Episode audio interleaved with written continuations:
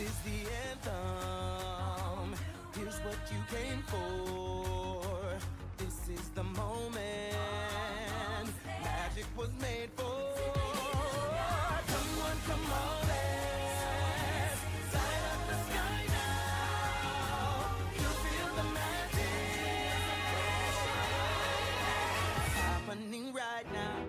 Hello there. Welcome back to Fanfit's house.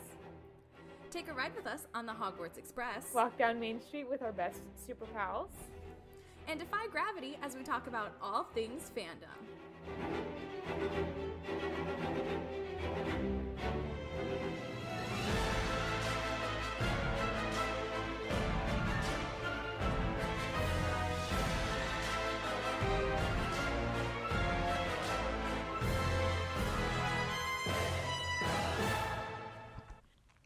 Guys, it's perpetually tired uh, editor Kara here, and um, I just want to let you guys know that a lot of the fandom news in this episode is considered outdated and um, like old news, and that is because this episode was recorded before Halloween and it is coming out very late due to a number of issues, mainly being scheduling, and also because I myself moved.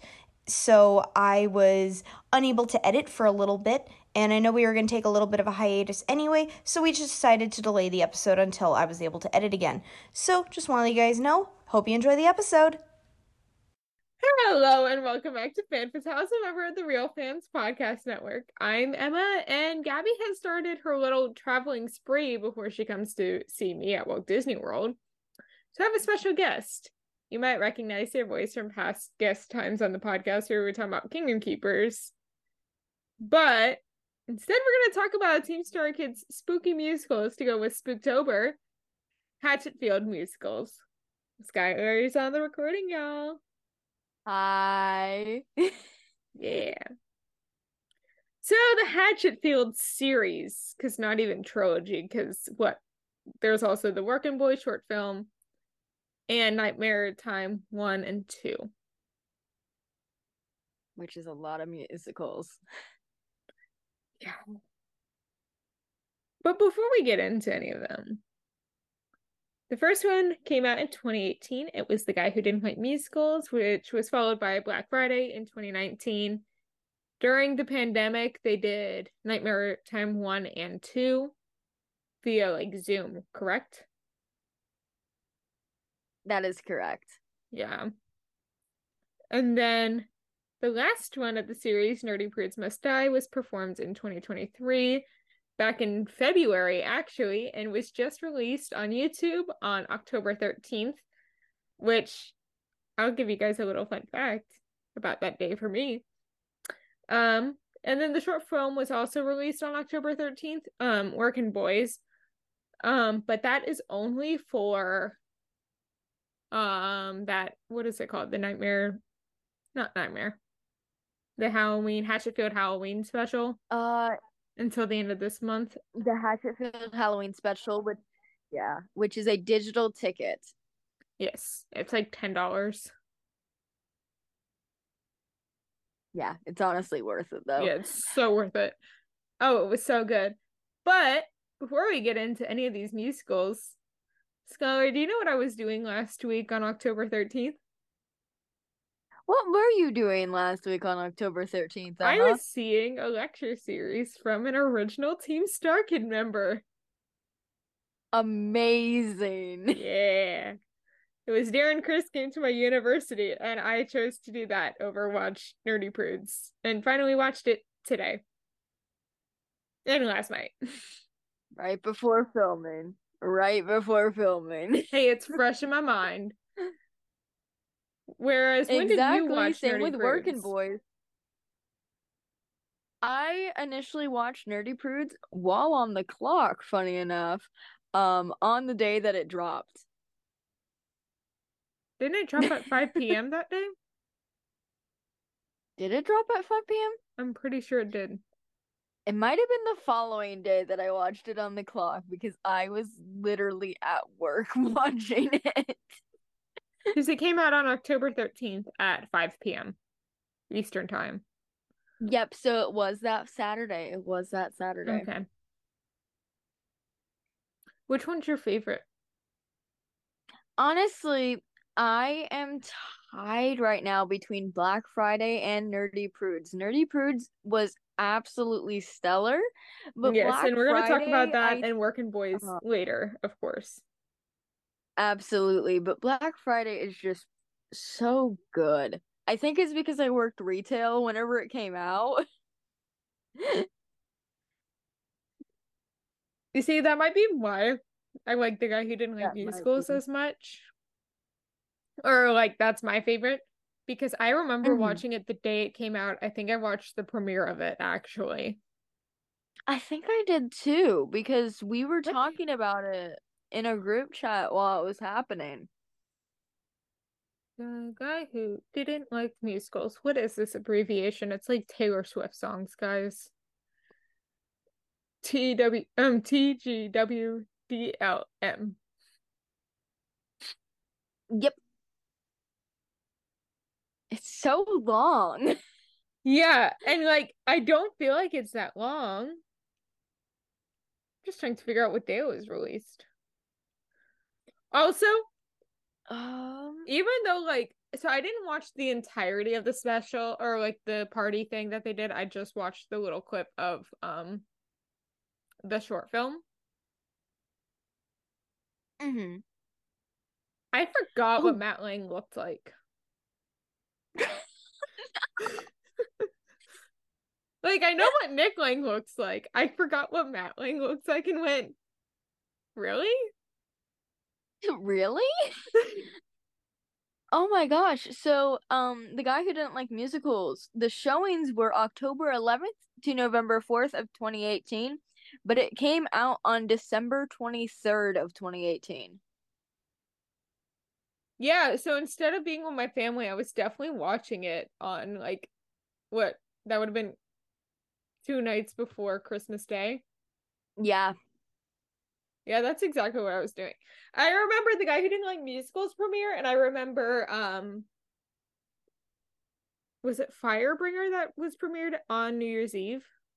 I think it was Firebringer. Um, let me actually check that real fast. Because I remember watching it and my friend Cassidy, love her, cause we still love Cassidy, but she doesn't understand my Star Kid obsession. And I remember her staying over at my place and me being like, no, we are watching this. Sorry, the ball just dropped. It's Star Kid time now.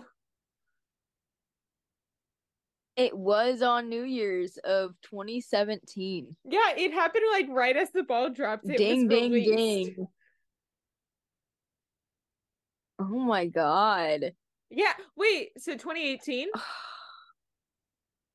or 2019? No, it was January 1st, 2017. 2017. So what? I would have been a freshman or sophomore in high school. I would have been a fresh. Wait, hold on. I'm doing my math. I would have been 14. I would have been So 16 you that would year. have been. Junior. Yep. Sophomore to Yeah. junior. So that that would have been the year that um Avant-Garde Theatricals did AVPM. So yeah, yeah, we are right in that era of me starting my Star Kid journey. My Star Kid journey's weird. Same, honestly. You know, I went from being bullied about it to talking about it on my podcast multiple times and seeing one of the shows live, like with a non Star Kid audience in a very short amount of time. Wow. Not really. I was bullied about it in Yeah. middle school, like eighth grade. Wow. Because who could ever Wow. like a musical about Harry Potter? Mind you, this was the same girl that was watching Glee at the time and crushing over Darren Criss. Who was Harry freaking Potter? Exactly. You're Harry freaking Potter. Oh my god. Anyway. Hatchetfield. Hatchet. So I know we talked about this earlier, but I'm not sure many people know this. I just remember Nick Lang talking about this in some stream because I would just listen to the streams in the background of me doing like homework or whatever. Mhm. Um, him talking about the start of the Hatchetfield stuff and it being him writing a little show called Nerdy Prudes Must Die. And then he wrote The Guy Who Didn't Like Musicals and then Black Friday. But then decided to release musicals first because we're going to shorten this name. musicals. the guy who, the guy who, The guy. yeah. And then Black Friday was released and then Nerdy Prudes now.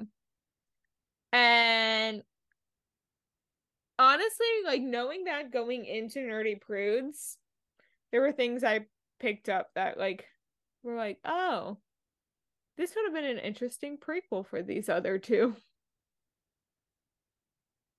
So starting off with that, if you have not seen anything when it comes to the Hatchetfield series at all, please stop this episode and go check out the Starkid channel.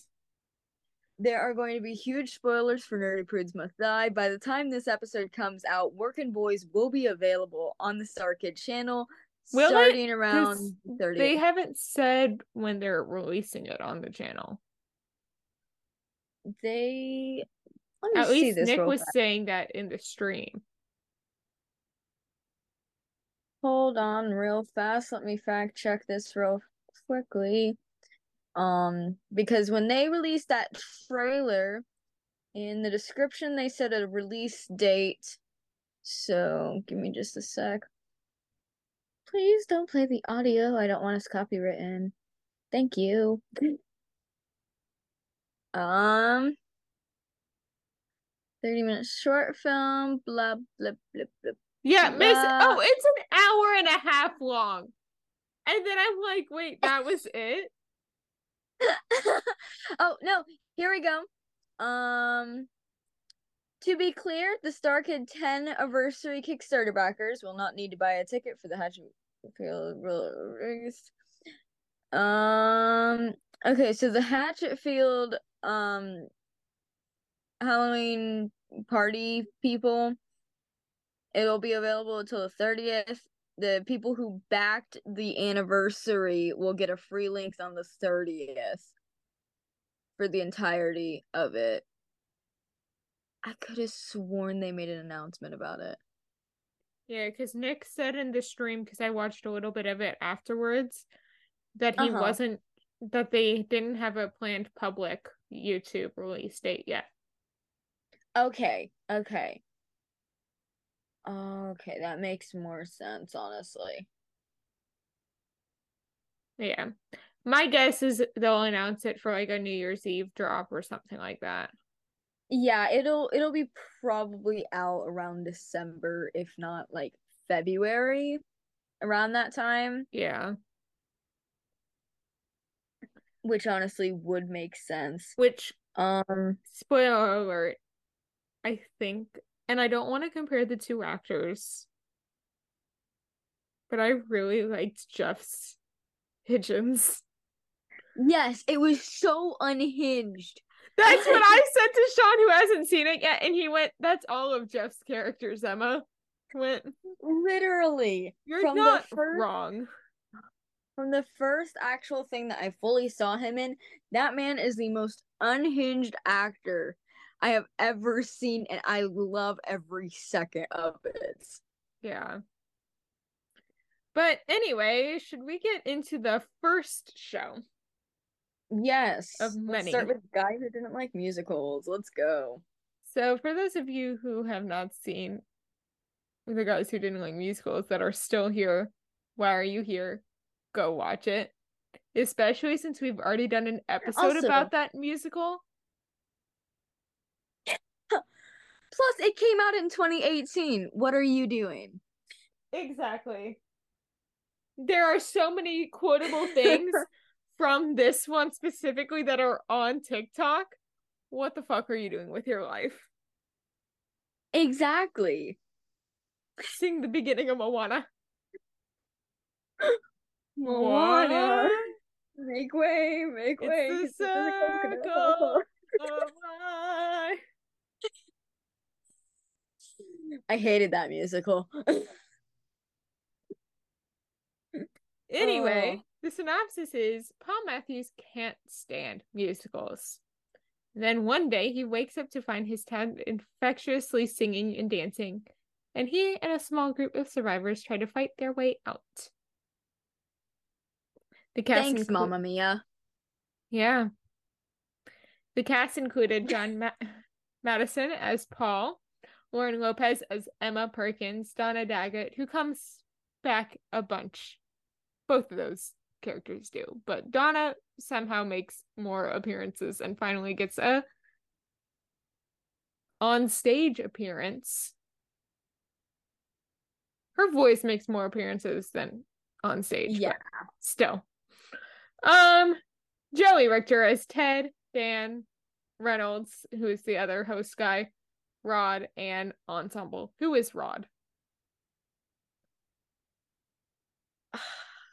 Hold on. I don't remember. Is Rod his um? Is it the homeless guy? Is it the home? No. Mm, so I may not have a home. Say okay, because I prefer to roam the streets all day. Oh, with my house. the dogs are my food. Hey, look, a new Uh, blouse. let's see real fast. Um, Rod. Actually, no, it's not the same person because homeless man. It's the Morning Clivesdale news guy. Then who's Dan? I thought it was Dan and Donna. No, that's Rod. Uh, Dan is. Let me see real fast. Dan Reynolds is the Hatchetfield Morning Capo News broadcaster. Oh, and Rod is the Clivesdale one is the Clivesdale one. end. Okay. There we go. Oh God. Jamie Lynn Beatty as Charlotte, Nora, Deb, Colonel Schaefer, and Ensemble. Corey Dorris as Bill and Ensemble. Robert Mannion as Professor Hidgens. Pete question mark and Ensemble. Question mark. He was just labeled as Hot Chocolate Boy at the time. Um, and considering the recast, I'm not sure if he is technically considered Pete. Yeah.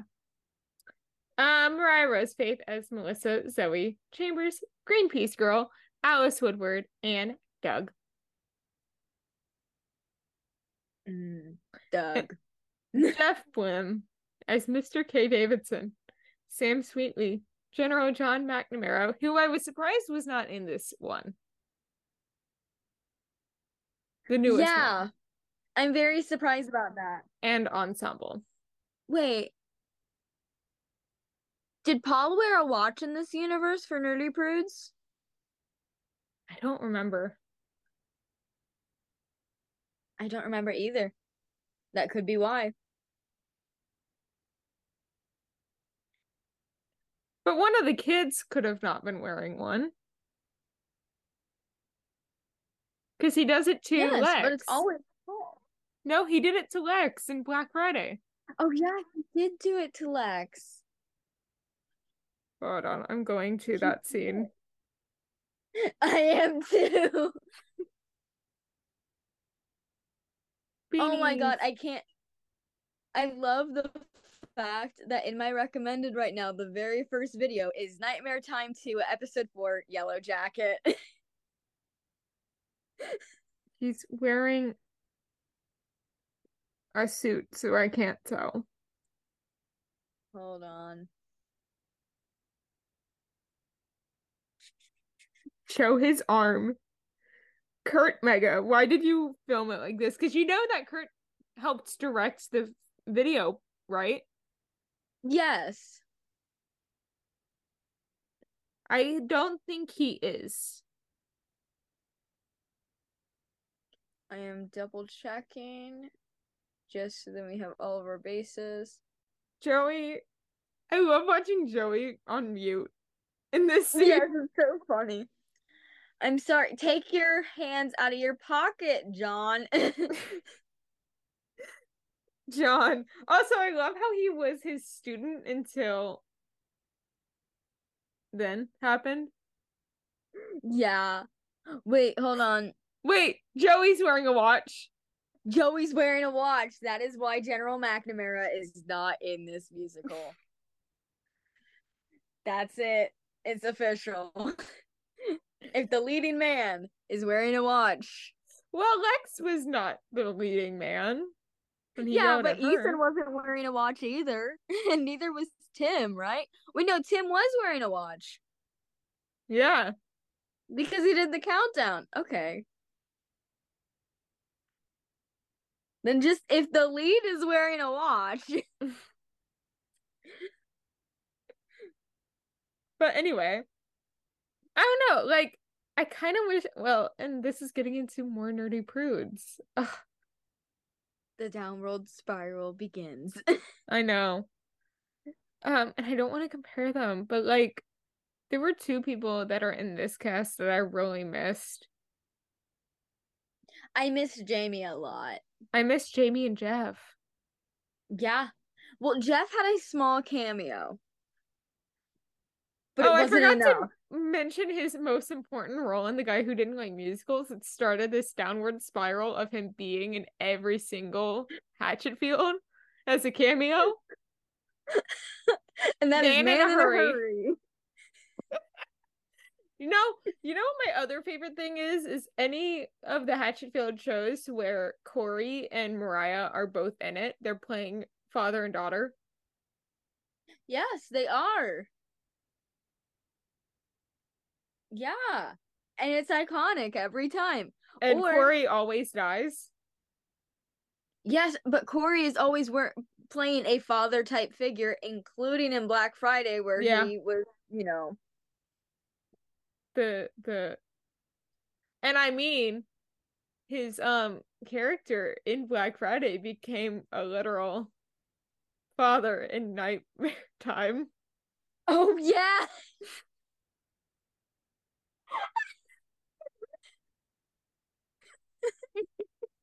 We don't forget Sherman Young and Daddy. no, we're just gonna skip over Daddy.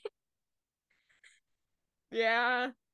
oh no, but I love the constants that are in the Hatchetfield stuff. There's always a constant whenever it comes to these shows. Yeah, like-. Emma and Paul make an appearance in every single one. Yes. General McNamara mostly shows up at times, unless it's, you know, Nightmare Time. He and showed up Nerdy like Prudes. yeah, in Nerdy Prudes. He showed up He in showed one up- of them though. He showed up a couple in a couple of them because I did the Yeah. cast for both, and he's General John in both. yeah. Also, I went to a school with a kid whose last name was McNamara, so every single time I see General John McNamara for Star Kid, I think of him, even though his name was Michael. Michael McNamara. Yeah. and kid's going to school to be uh or is getting his doctorate in directing right now. Amazing. Does he Yeah. wear a watch? I don't know. He did in should. high school.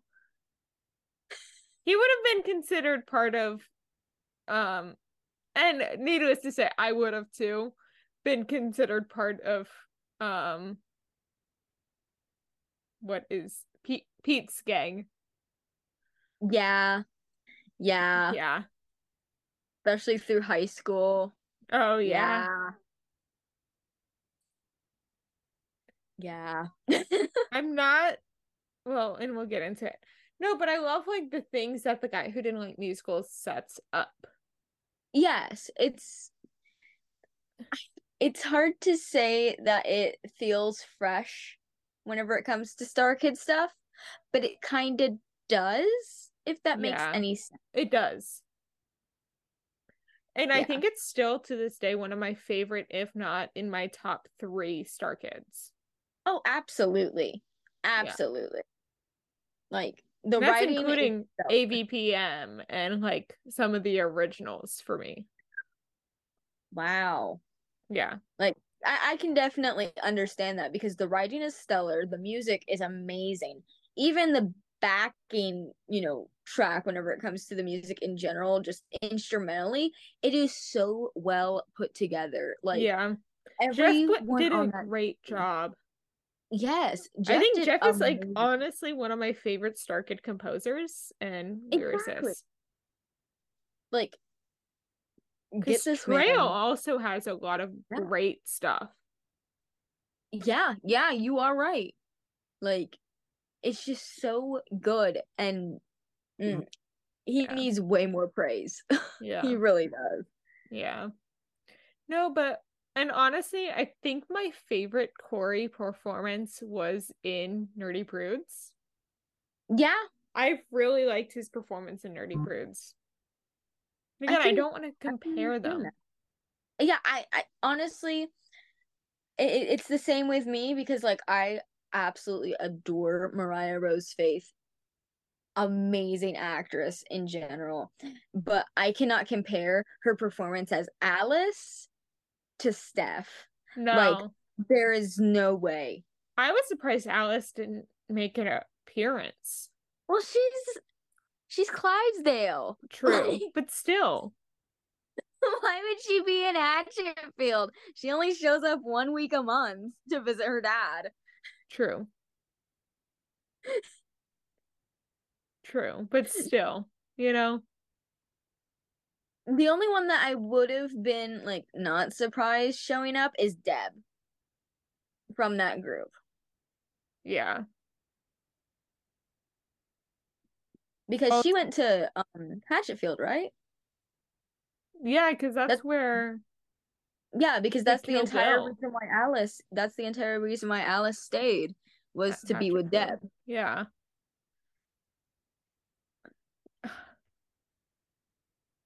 But still, I'm surprised that she wasn't in there. I'm not. I'm really not, honestly. Mm.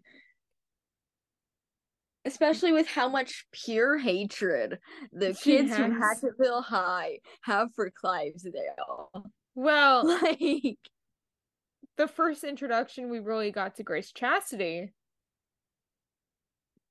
oh Was- yeah, because of Alice. that is very true. That is very true. So, like, even if she's not a main character, like, I'm not saying that I wanted her as a main character, but like as a cameo, Yeah, yeah, I could see that. Yeah, yeah. yeah. No, but I loved. So, what? So, the original one, so Guy Who Didn't Like Musicals only had one new Star Kid.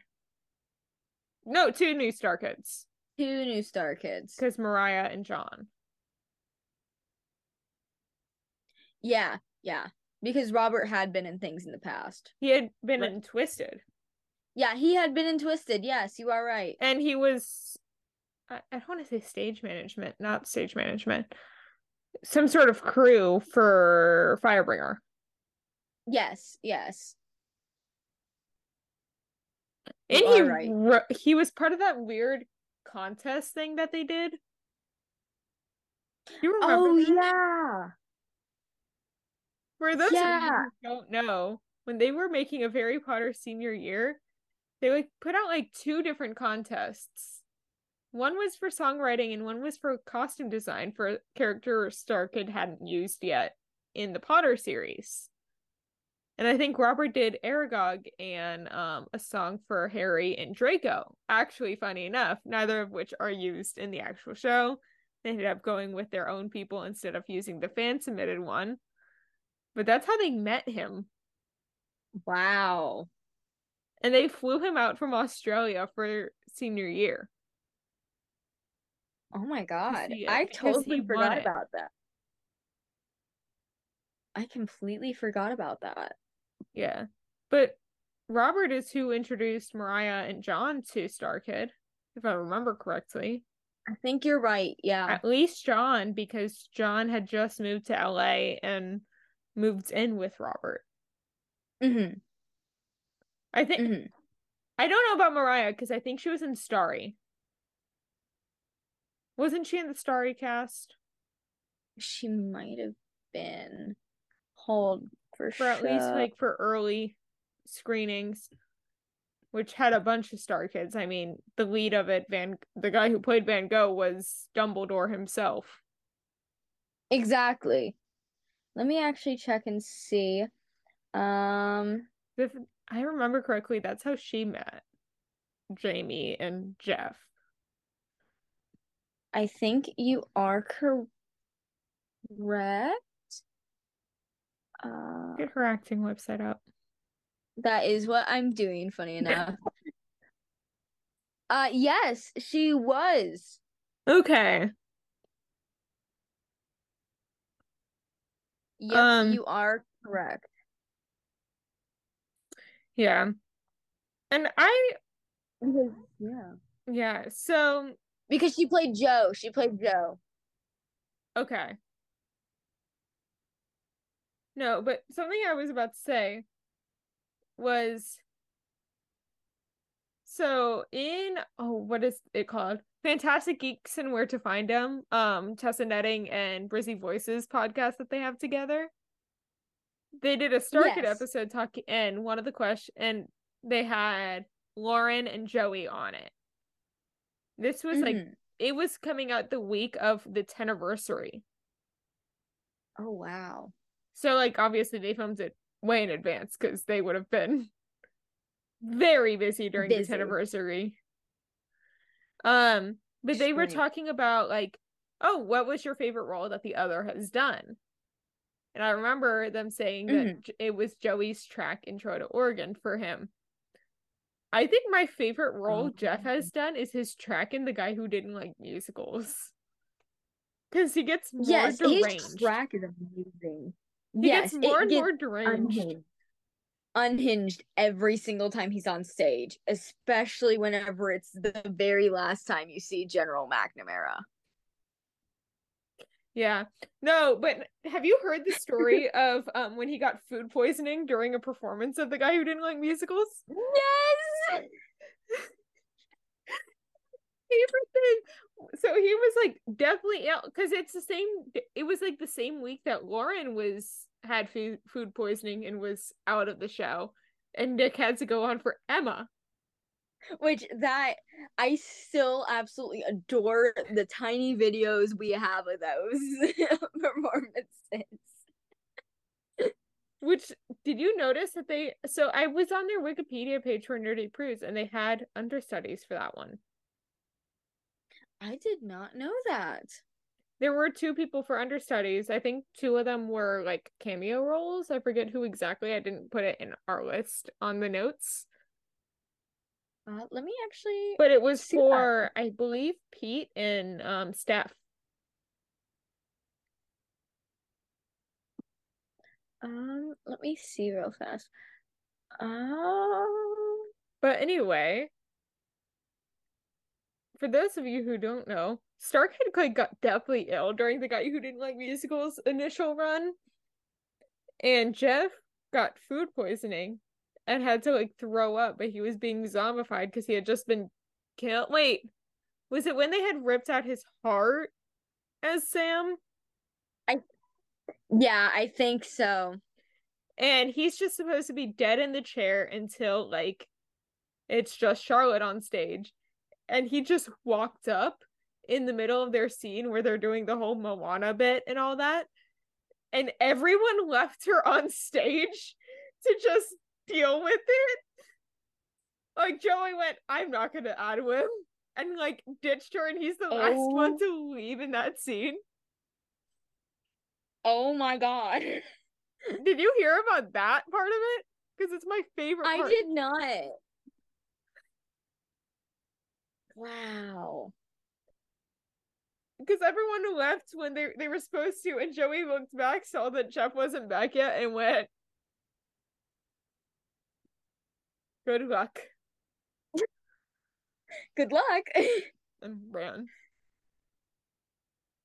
No, but the day that Oh Nick ended up having to go on, I guess in a previous show, I believe it might have been Starship or like it was one of the early ones, like in the Starship suit Batman era. Mhm. Um and they he I guess someone had called out sick and then they were all well and they like had gotten him up until like 10 minutes before the show started that he was going on for the role in whatever Mhm. whatever was Batman or whoever it was and he thought that they were doing that to him again until my it God. turned out that Lauren Lopez was in a corner of the um dressing room throwing up in the background. God. What did was- y'all eat? I don't know. and I think it was the night that like Darren Criss or someone was in the audience and Nick hates the fact that whoever it was couldn't see Lauren as the role because obviously they write all these roles with one person in mind. Yeah. Exactly. That oh that breaks my heart. What's your favorite the guy who didn't like musical song? Ooh. So not your seed is just an angsty Oh, little Love little that song. thing. Just I have the like ending 30 bars as an audition cut that is so valid, honestly. where like it goes from the fa- the slow to the fast until the end Yeah, yeah. It shows off a pretty good amount of range, Yeah. honestly. yeah it's in my book i love that song but i don't know if that's my But- favorite song in that show Exactly, because the other one I will say it's uh join us and die. i was literally just oh- about it is time to die. Like literally Jamie belts her face off yeah so quickly in the beginning of that song. It is amazing. And I hate that the cast recording does not include her alien like scream at the end of that song yeah when Jeff gets his face blown off.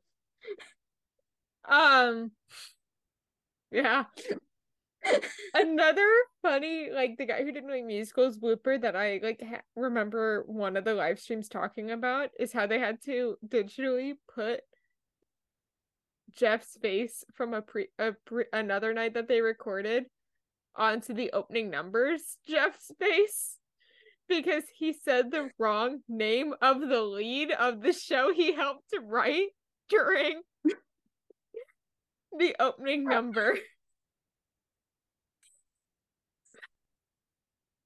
That is amazing. but the better take was the one where he messed up. So they just digitally put his face over his face.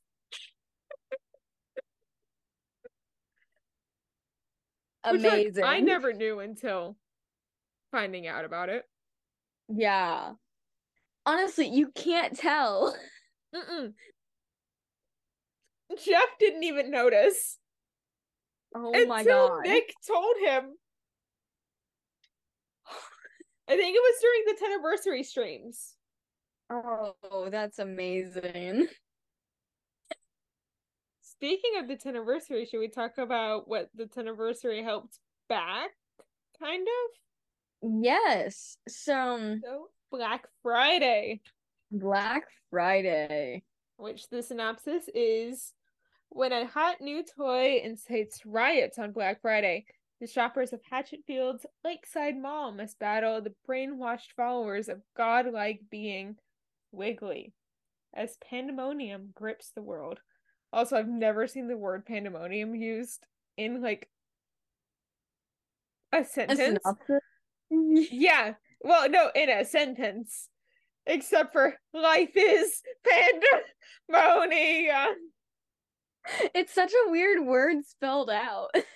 Oh, it's so weird. And I've like sung that song before for a like in my like theater class, we did like a musical theater unit, and that's the song that my group chose Oh my god! because they separated us into how many kids are there? Like six. yeah. They separated us out into like groups of seven, with the director and the costumer included, the co- the choreographer and the costumer included, Wow. or eight. So six of us were acting in it. I Wow. was Olive oh wow. and Pandemonium, Oh my god. which Olive doesn't really do much in that song. Yeah. It's mostly the really boys. Yeah. Okay, so The cast includes Mr. Dylan Saunders coming back from his little hiatus from Star Kid. Because you know he was Van Gogh in Starry. exactly, and it was so worth it for him to come back because I can see no one else as Tom Houston. Same. Kim Whalen as Becky Barnes. Which every single time I see that name, I have to stop myself from saying Bucky Barnes. Oh god. Which, according to Nick, they didn't do on purpose. I bel- I beg to differ. Honestly, I don't know. I don't know. I don't think they did. and Emma is giving me the face trademark. Kim Whalen was a newcomer. Um, same with Kendall Nicole, who was Tim Houston and Hannah Foster. So the two kids. It was the first time they cast like a 13 year old in a Star Kid show. She's still the youngest Starkid member to this day now. Yeah. It was Oh Mariah. God. Oh wow. Mariah was the youngest one until Kendall. Wow. And Robert was the youngest one before Mariah. She's two years younger than me? She's only 18? I could believe that. Wow.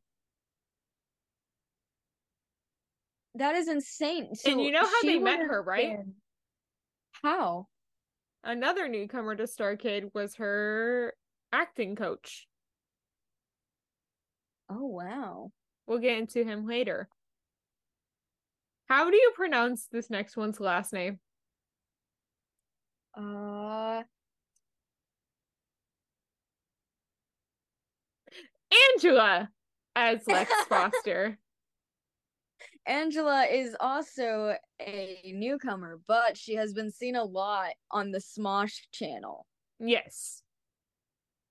Um, Lauren Lopez, of course, as Emma Perkins, Linda Monroe, and Jingle. That's right. Robert Manion as Ethan Green, Chris Kringle, and Evil Ethan.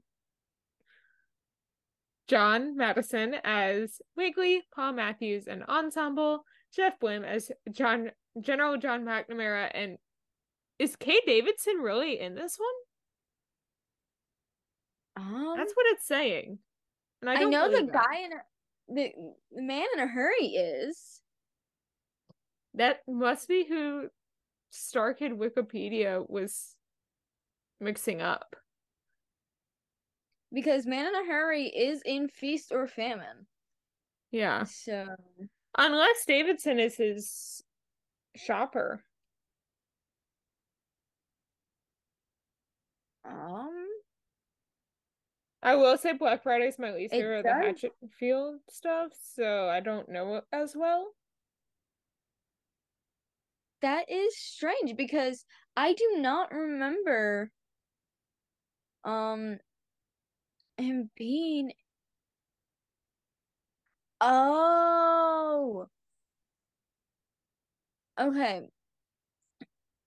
It's it's in What If Tomorrow Comes as one of the ghosts of Hatchetfield. Ah, Okay, that's what it is. Ensemble and Man in a Hurry, obviously. Um, Joey Richter as Uncle Wiley and Ensemble, Kurt Mega as President Howard Goodman and Ed, Corey Davis, uh, or Corey Dorris as Frank Presley, Mr. Humbugger, and Bill Woodward, Jaime Lyn Beatty as Sherman Young, Secretary of State and Ensemble, and James Tolbert as Ensemble. Um, so Kurt Mega was Kendall's acting coach. Oh, And he had met some of the that actually members makes sense. through um she was the producer Mary Kate Wiles. Wow. It all comes together. because I think he because I remember him being in something before Spies with her.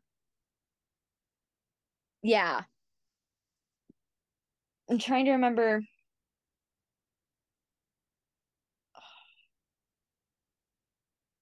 Like Because because um, Joey and Miles or yeah, Joey Richter and Mary Kate Wiles was in um stuff like Muzzled.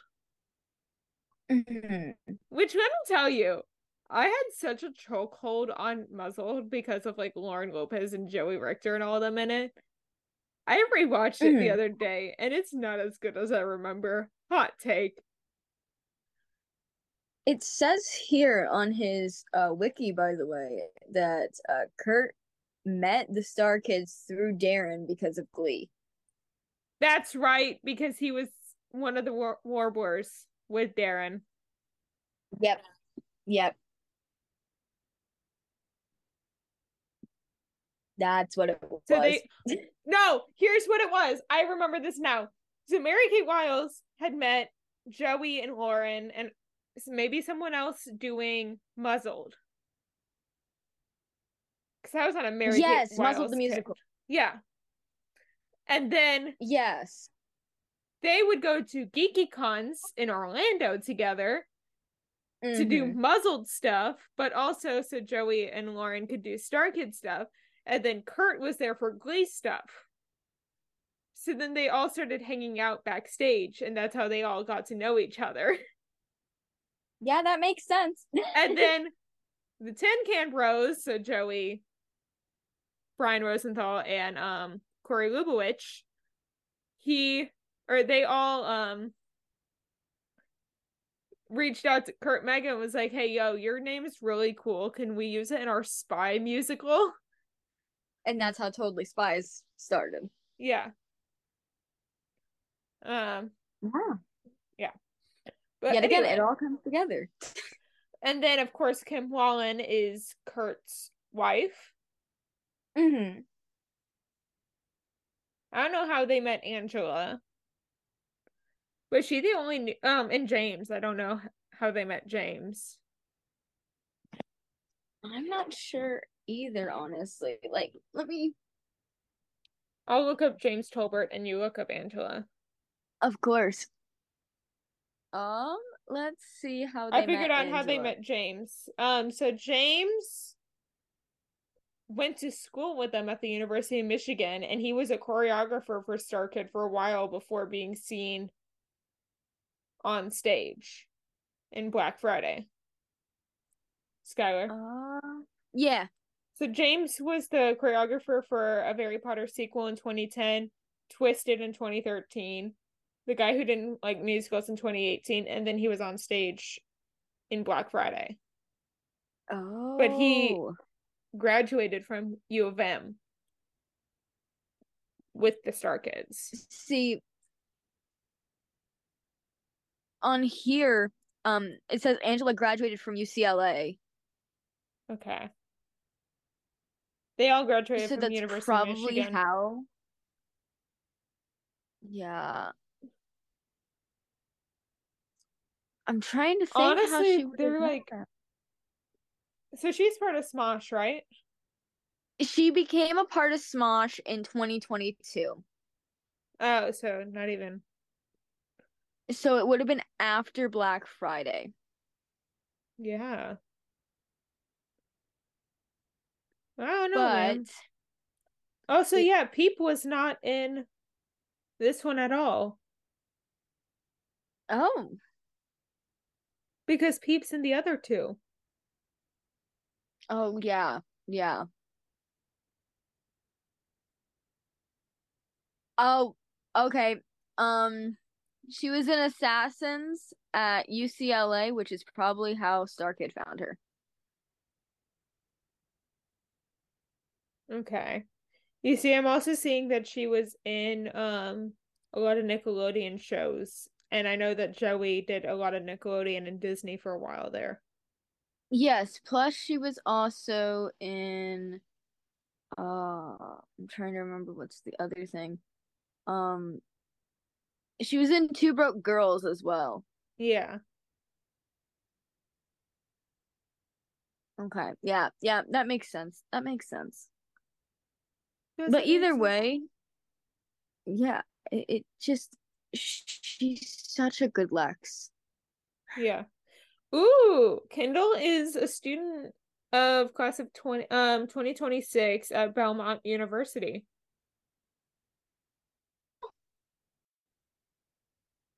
Oh, Kurt Mega has been her acting coach since she was nine. Oh God. Wow. So, and I didn't talk about this earlier, but I'm gonna bring her up again.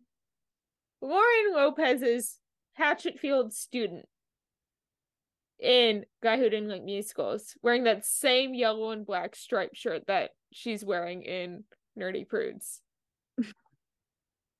Yeah. Does the Hatchetfield B now have a name?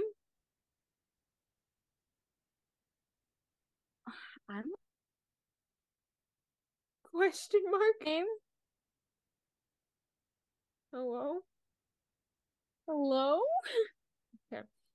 Um, but yeah, honestly, and again, I didn't want to compare roles of previous Starkid shows t- for these characters, but Ethan Green will always be my favorite Robert Manion role.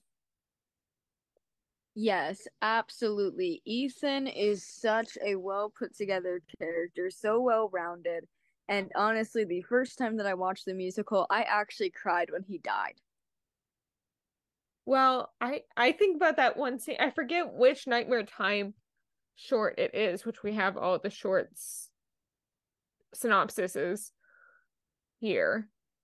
Was it Yellow Jacket? It might have been Yellow Jacket.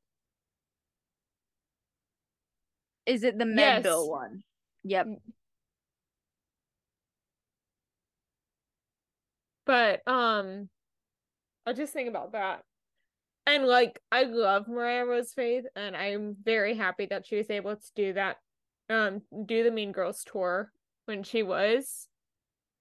And I Mhm. love Angela and I love Angela's performance as Lex. But I wonder how different the character would have been with Mariah. I feel like Angela still brings that teen angst out Yeah. of Lex big time. Um, I feel like um if Mariah was able to uh perform as Lex, uh she would have been a bit more abrasive and brash Yeah. compared to the wall pessimistic, still semi optimistic, rose colored glasses portrayal Yeah. that Angela has as Lex. Yeah. And I love Becky Barnes. Absolutely love her. I love her. And honestly, and I love Working Boys. I think the only thing that would have made it better is if they hadn't cast Dylan as the role he now is, which we'll get into in a little bit, Yes. and have it be Becky and him on a date together rather than her teacher and the cop. yeah. But on the topic of Black Friday still, can we talk about our one and only Linda Monroe? Love her. I think it's one of my favorite Lauren roles. Yes. No, Gerald. You can't go within. yeah. Not the Cinnabon. Get you a fun. oh, now you want to wait in the car. No, but I love Hannah Foster as well. Absolutely. That role, I will say, Kendall has such an amazing voice. And while, yes, I understand that they were supposed to keep Hannah to be extremely shy and to herself, especially whenever it came to her with Webby. Yeah. The fact that the only time you hear this girl's gorgeous voice is a single song at the end. Yeah. Ah, It makes me sad and I wish we got more of her. And we kind of do, but she didn't come back for it, I believe. yes, she did not. It who played that role then? It Um, was Hold on, I want you to guess. I think it was Lauren, wasn't it? It was Lauren. Yeah, But because like Lauren stepped in. I don't know. Yeah. I have a funny thing because again, I was wa- did you watch any of this stream or did you just watch Working Boys? I just watched Working Boys because I did not have time to watch the entire stream. I didn't have time to watch the entire stream either. However, there's a really funny moment where Nick is talking about how he thinks that the only person who auditioned that did not get in the cast of Working Boys was Linda Monroe, which is why she's hate watching it in the audience.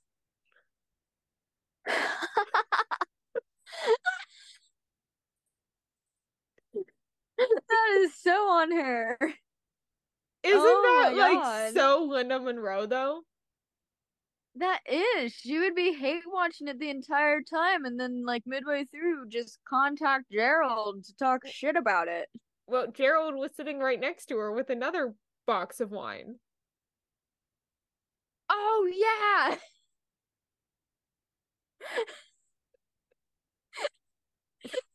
the box wine. Which is funny because I like that brand of box wine. So when they pulled it out, I was like, oh, I know that brand. I know that brand. I think I have some in my Oh, fridge God. right now. Do not. you say that as you chug back your cup of wine. Also, when um. did Oh. we get a last name for Ted? I know that this is going into Nightmare Time 1. Mm. Because when I was looking up the like Wikipedia thing, it gave me the last name it gave me, and I want to talk about the implications of it when we get to Nerdy Prudes. Yes. Okay, we will hold that off until Nerdy Prude's done. Yeah. Um or even when we get into Nightmare Time 1 cuz I'll probably mention it then because that's when I first started seeing last name. So it could have been the first Nerdy Prudes. When we get his Yes, time yeah. traveling story, when we get his name. It's all your fault. It's all his fault. we'll discuss that once we get closer to nightmare time. You see, it's not just That his face. fault though. I'm blaming it on him. I don't care. Oh. I kind of thought that they were going in a different direction with Black Friday though. Like Black so Where, I you- where were you thinking? well like I don't even know how to describe this. So, and I think I told you this earlier. But I was getting very much Stranger Mhm. Things energy from Nerdy Prudes. Yes. And honestly, same with Black Friday, Mm-hmm. specifically with Hannah as a character. Yes. Cause she pretty well, not really, but like whatever. She's eleven. She's season one eleven. She's season 111. Tell me I'm wrong. She's just autistic, Emma. We get into nightmare time and she has powers though. yes, yes, I, I understand she can reach into the black and white, but it's the tism. But it's all uh, Are you saying Eleven doesn't have autism? Well, she probably does. Exactly. Yeah. Exactly. So I thought they were going more Stranger Things with it than what happened, where we were gonna get like I was more Stranger Things slash fairies, where we were gonna get random kids that had random powers Mm-hmm. to stop whatever the fuck is going on in Hatchetfield. But mind you, Hatchetfield gets no happy endings. True. True. They're in a time loop, They are in a time loop. or some might say a time warp. Get out. Boo. This is my fucking podcast. call. This is my podcast, girl. Hang up this call right now. I thought you were gonna say time curse at first. Mm-mm.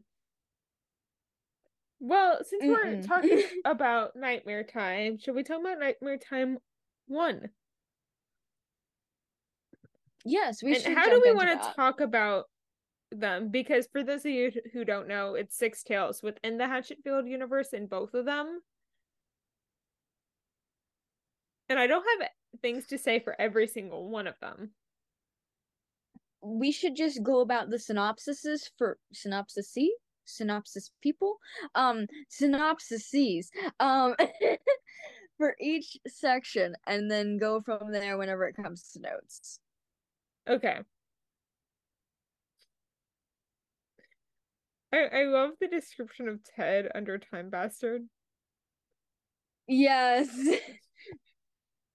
Mind you, all of these are from Starkid's Wikipedia page, so not written by me. Lucy Stockworth. Um, so the first one was the Hap- Hatchetfield Ape Man, and the synopsis is Lucy Stockworth, an English duchess who visits Hatchetfield every year in search of the mythic Woolly Foot, is about to give up on the hunt when she meets a reclusive biology professor who's made a startling discovery. The second one was Watcher World. Bill and Alice Woodward head for a day of daddy daughter bonding at Watcher World, an aging amusement park on the edge of Hatchetfield, where there's more to this frightening fun fair than meets the eye.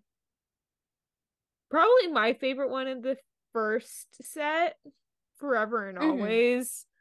Um, Paul Matthews and Emma Perkins are getting married, but before they tie the knot, the happy couple must come to terms with a terrible secret from Emma's dark past.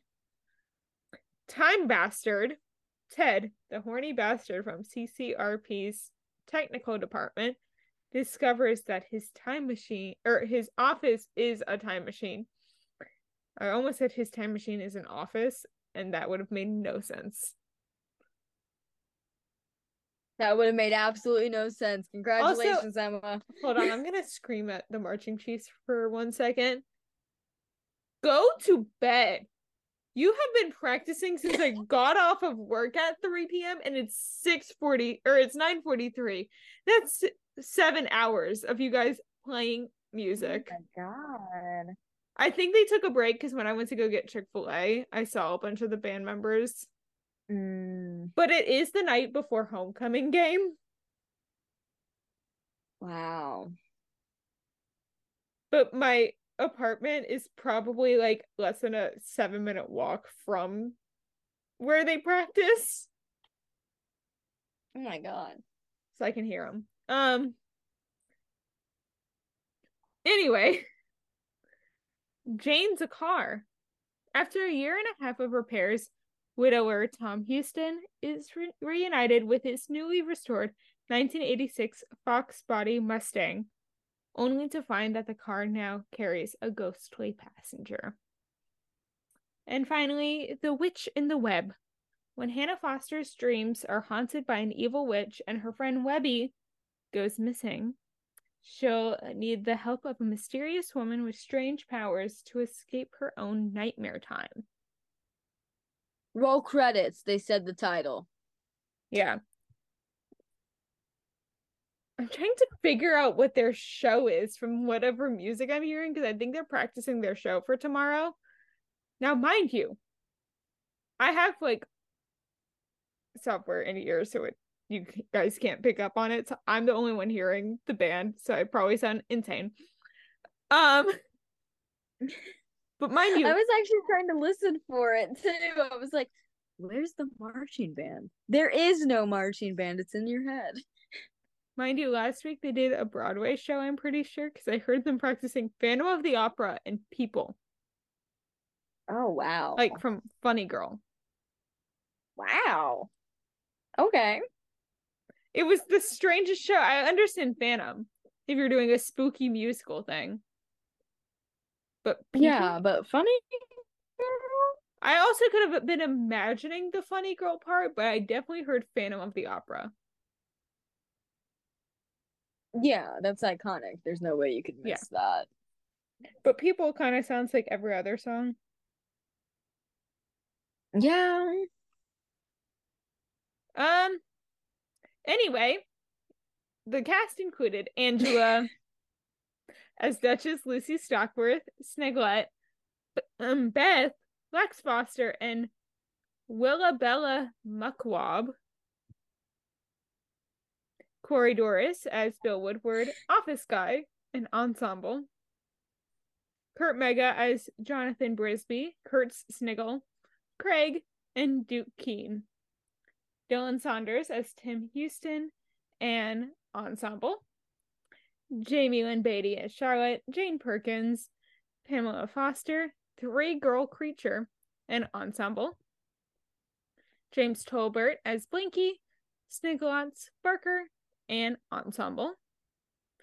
Jeff Blim as Chummy, Papa Sniggle, Man in a Hurry, Cowboy, Bartender, Mr. K. Davidson, Tinky, Andrew Kilgore, Tape Voice, The Witch in the Web, and voice number four.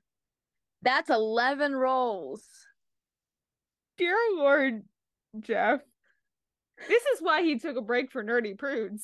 That right there. Exactly. Exactly. Um, Joey Richter as Dan Reynolds, Ted Stankovsky, according to Starkid's um Wikipedia page. Please keep that in mind. Please keep that in mind. Uncle Wiley, director, Cin- um, Cineplex teen, Obnoxious teen, Wilbur Cross, and Dan Reynolds. John Matteson as Paul Perkins. Say it with me, everyone. This is what this he, Paul and Emma are the 3PO and R2 of the Hatchetfield universe. They are. No matter what, they're always in it. They have to be. Kendall Nicole as Tim Houston and Hannah Foster, Kim Whalen as Sylvia, Jenny, Becky Barnes, and Miss Holloway, Lauren Lopez as Donna Daggett, Snigley, Mother, Allison, Madam Iris, Emma Perkins slash Matthews, Jacqueline Frost, and Ensemble. Wow. So at least eight roles. Probably more because we have ensemble. Mariah Rosefaith as Alice Woodward, Doug, Webby, Casey, and ensemble. Nick Lang as Rupert and employee number two, and Robert Manion as Professor Henry Hidgens, Ethan Green, Tony Green, and Ensemble. Alrighty. So, which episodes do you have notes on? I mean, I've probably seen all of these like once or twice, if that. Um, I have not seen these in a while. Hello? There we Uh-oh. go. I can hear you again. Okay. Um, I have not seen these in a while, I will admit. Probably the two that I remember the most are Forever and Always and Time Bastard from this set. Yeah. Which I feel like are probably the two more important ones from this set.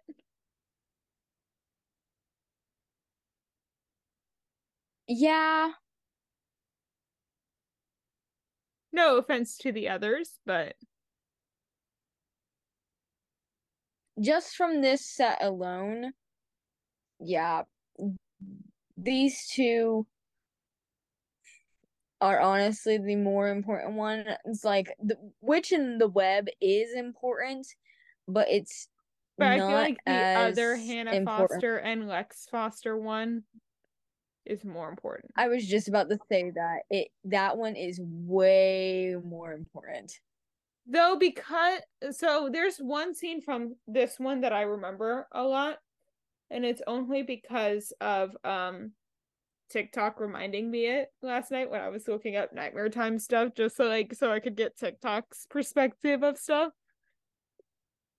Um Uh-huh. was Robert Manion as um Ethan in this one. Or in that one. Yeah. and him being like i love you lex and her not saying it back to him and him being sad when they leave him Exactly. Exactly. but should we talk about ted? Yes, let's talk about Ted Spinkowski. yeah. Which would have been weird. Okay we'll get into it with nerdy prudes later. Yes. but anyway oh and i forgot that episode two was the two of them that i remember the most. Yeah, interesting this is a great example of the butterfly effect right here. Just the entirety of Time Bastard is a huge butterfly effect. yeah yeah Also, can we talk about how he um flirts with Emma at her own wedding? Yes. That is in the synopsis. The full one I read. And Charlotte. Why? Well, he flirts with her already.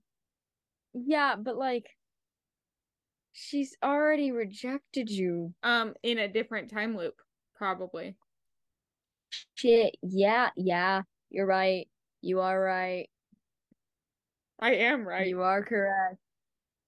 Of course you are, Emma. Yeah.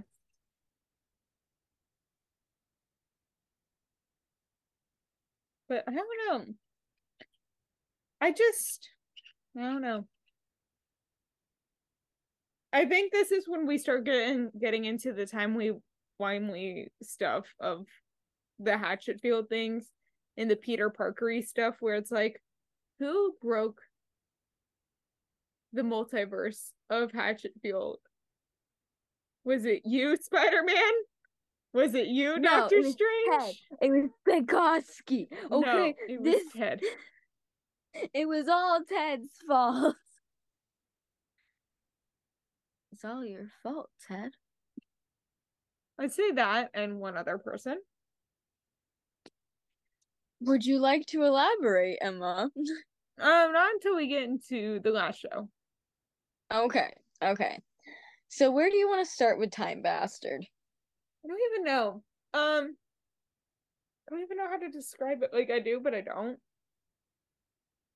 Yeah. I just I I just think it's the start of ripping the multiverse of Hatchetfield.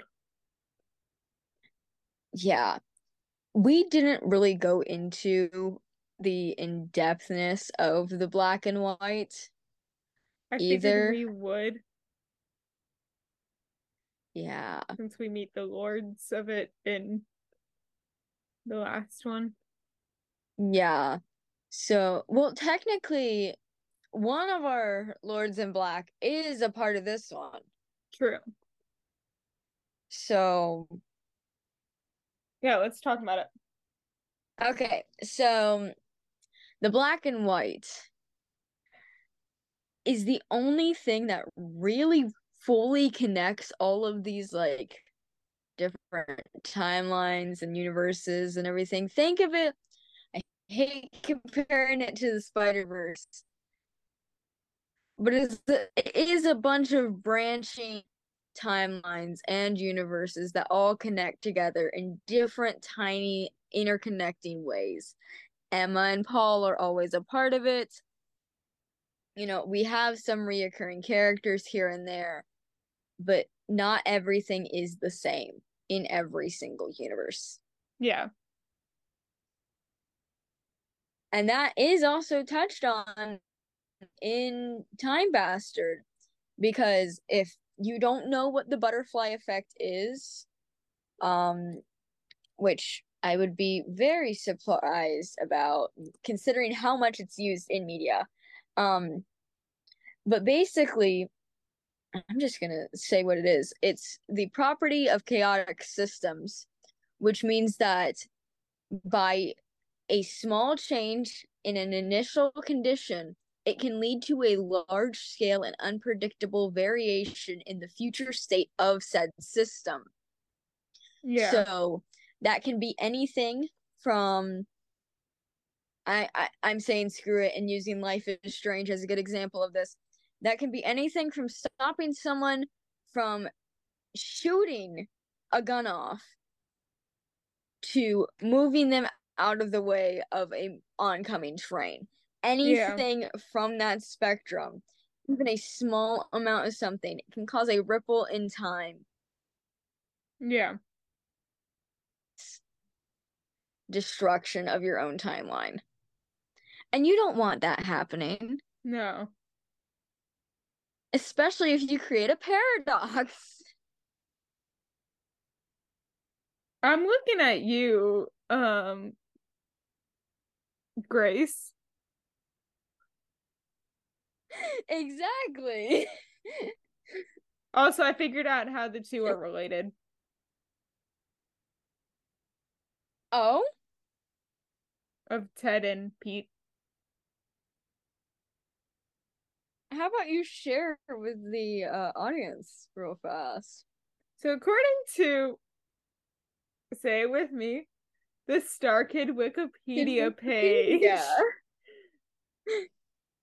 Bill Woodward, so Corey Dorris's character, refers to Pete as Ted's nerdy little brother.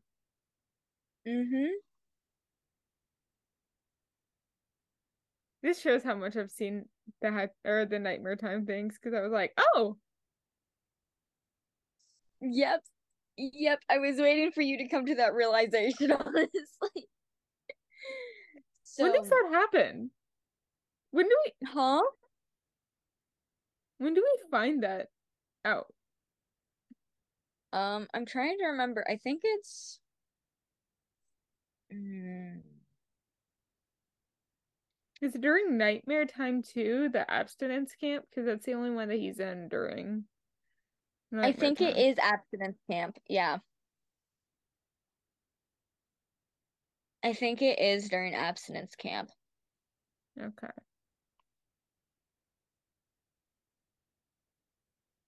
Yeah. But yeah, because I remember before Nightmare Time sure. 2 and like all the streams, everyone was like, What's what's um his last name? What's his last name? Why why isn't Starkid telling us his last name? Mm-hmm. and then like it's not even that big of a reveal until you've seen Nerdy Prudes. But knowing that Nerdy Prudes was supposed to be the first one and we were supposed to meet the younger brother before the older brother, it makes sense why they were keeping it a secret. It does. But So, do we want to hold off on some of the information that is in Time Bastard until Nerdy Prudes? sure. Why don't we just go through Nightmare Time 2 as well? All right. Real fast, because oh. Especially because the really I argue that there's two that matter. yeah, there's only two that really, really matter. Which two are you thinking? Yellow Jacket and Abstinence Camp. Three then.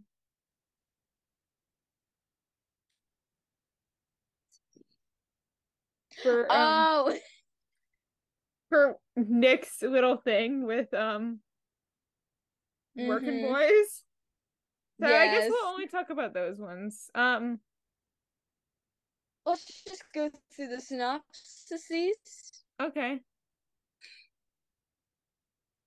So Honey Queen.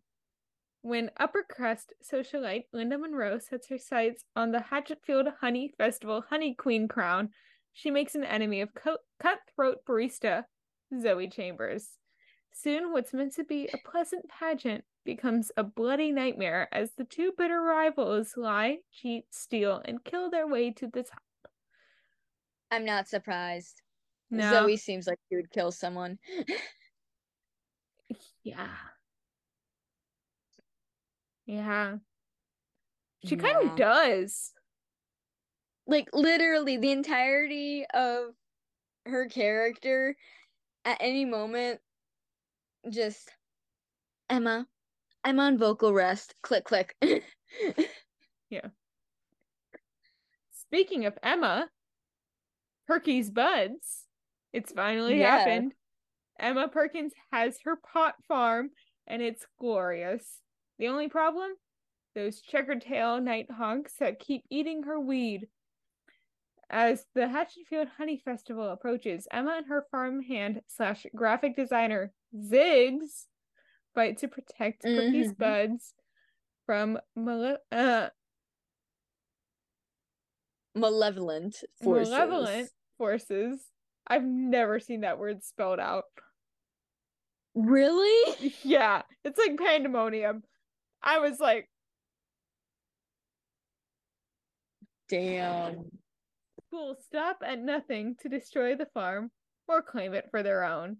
Also, guys, if you wonder why Gabby and I stopped doing note episodes, it's because of this, where Emma and Gabby cannot read uh, to save our lives. Yeah. This is now on recording. I can't do what I was about to do to you.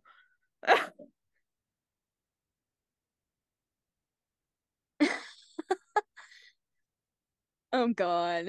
abstinence camp. When Nerdy Prude Grace Chastity inadvertently starts a rumor about cool and popular Steph Lautner. Lautner? What? Lautner. The Taylor Swift Stephanie fan in me. Yeah. Well, Yeah. that's how he he said it's actually pronounced as Taylor Lautner, not Lautner. Oh wow. He came out about it like earlier this year. So Do, do, do, do. Steph Lauder. The two find Lauder. Lauder. The two find themselves stuck together for the summer. Along with a cast of cookie counselors and fellow campers, they discover the terrible secrets of these woods. That something dot dot dot or someone watches over them. Someone who punishes those who do not abstain. Someone who lumbers. Someone dot dot dot with an axe. Ooh, spooky. Oh, one we talked about a little bit earlier. So we don't even have to really talk about this one. Yeah. But Daddy. When Frank hits it off with Sherman Young's rich widowed mother, Sheila, he sees a golden opportunity to save Tilly's own by marrying Sheila and becoming Sherman's daddy. But Frank soon discovers there's more to the Youngs than meets the eye, and that being the daddy isn't all it's cracked up to be. That one gives me such an ick. I don't know why. Killer track. It's been spread online at parties in the back backs of beat up old vans. The song, the killer track. Hear it, and seven days later, you die. But it's just an urban legend, right? Well, Rose is about to find out. When she's played the song by an alluring stranger, she can't escape the haunting tune.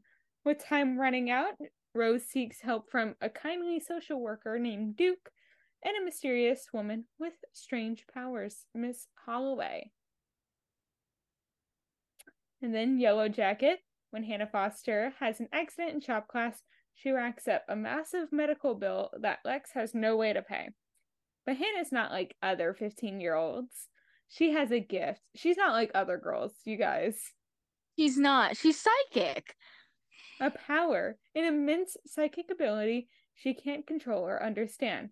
Desperate for cash, Hannah decides to use her gift in a deadly competition that'll pit her against other psychic kids for a chance to win big.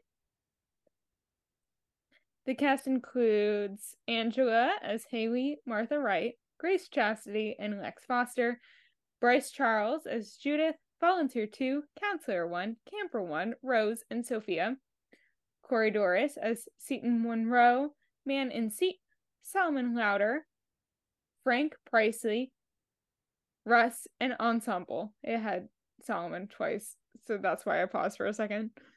You're good. What? Kurt Mega as Jordan Monroe, Zach Chambers, Liz's husband, Eddie Chiplucky, Kurt Sniggle, and Duke Keen. Dylan Saunders as Gerald Monroe. This is the first time we see him as Gerald. Yes.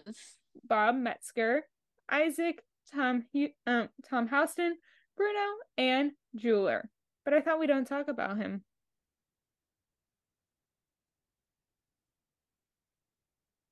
We don't talk about Bruno. No, we don't. We don't. oh Used as Clerk, Ziggs, Kale, and Ensemble. Jaime Lyn Beatty as Embers, Mary, Sherman Young, Sheila Young, Marco, Beth, Deb, and Ensemble. James Tolbert as River Monroe, River Monroe, Trevor, Morales Minsker, Nighthawk 3, Noah, Charles, or and Charles. Jeff Blim as Sam Sweetly, Trent Monroe, Sea Captain, Gabe, Barry Swift, which is Man in a Hurry's name, according to mm-hmm. Starkid's Wikipedia page, and this, Scud, and General John McNamara. Joey Richter as Dan Reynolds, Malone, Homeless Man, Obnoxious Teen, Ezekiel, Ted Spankoffski, Vet, Thrash, Ethan Green, and Brad Callahan. John Matteson. Joey as Ethan is so good. I know. I know. I think Joey needs to be more leads, and that's saying something because he's a lot of Starkid leads. Oh yeah. Actually, he's more of Star- Starkid's best friends than Starkid oh, yeah. leads. Mm-hmm. John Matteson as Roman Murray, Paul Matthews, Carl Metzger, Nighthawk 2, Boy Jerry, and Daniel. Kind of forgot about that part. Jerry and Jerry. Yeah. Kim Whalen. Jerry and Jerry. Liz Cunningham, Volunteer 1, Girl Jerry, Miss Holloway, and Becky Barnes. Lauren Lopez as Linda Monroe, Emma Perkins, Mary, Courtney, Honey Seller, Hannah Foster, and Facilitator. Maria or Mariah Rose Faith as Zoe Chambers, Steph Louder, Alice Woodward, Woman, Webby, and St- I did it again, guys. it snapped that twice. guys, when I was writing the um nightmare time notes, I was falling asleep because it was like midnight.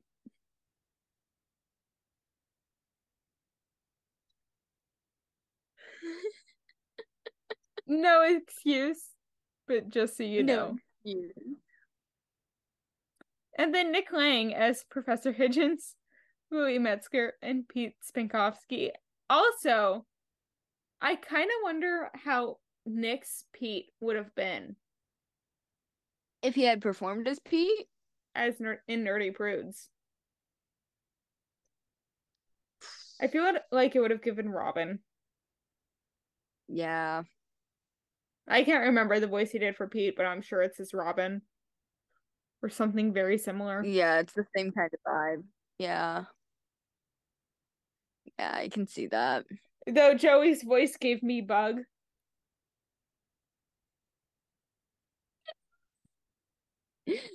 And Lauren's voice in Nerdy Prudes gave me um Baguette. Yeah. Yeah. To the point where I thought they were gonna end up for like a scene together because they were Bug and Baguette voices. No. It was also midnight. And I was tired. It was also midnight, and Emma was tired. Anyway, I don't even know where to start with this one. Mostly because I don't remember this one as well. I was just saying Honey Queen's important because of Working The Boy. only one. Yeah. And Abstinence Camp gets our first like real introduction to Grace Chastity, um, Pete, Uh huh. and Steph. Mm-hmm. That's it, right? But I will I will say Yellow Jacket is very important, but only in the like realm of Black Friday. Mm. If that makes sense. Explain. I think it's just because I'm biased because I absolutely love the Foster Girls. Yeah, because like honestly, I see these as like side stories where if you want to have more Hatchetfield, it's almost why I didn't include them in our original conversation. Because they're like side Mhm. stories. And like, Yeah. yes, there's some of them that are important. Like um Ted's from Not all of them one? are. not all of them are, and they're Mhm. not like something I regularly go back to. Yeah. So should we just go to the newest one that we keep like kind of talking about, but not really? Actually, the Mhm. two newest ones. Which one do we want to talk about first? Working boys. Working Boys? Working boys. Let's start with that.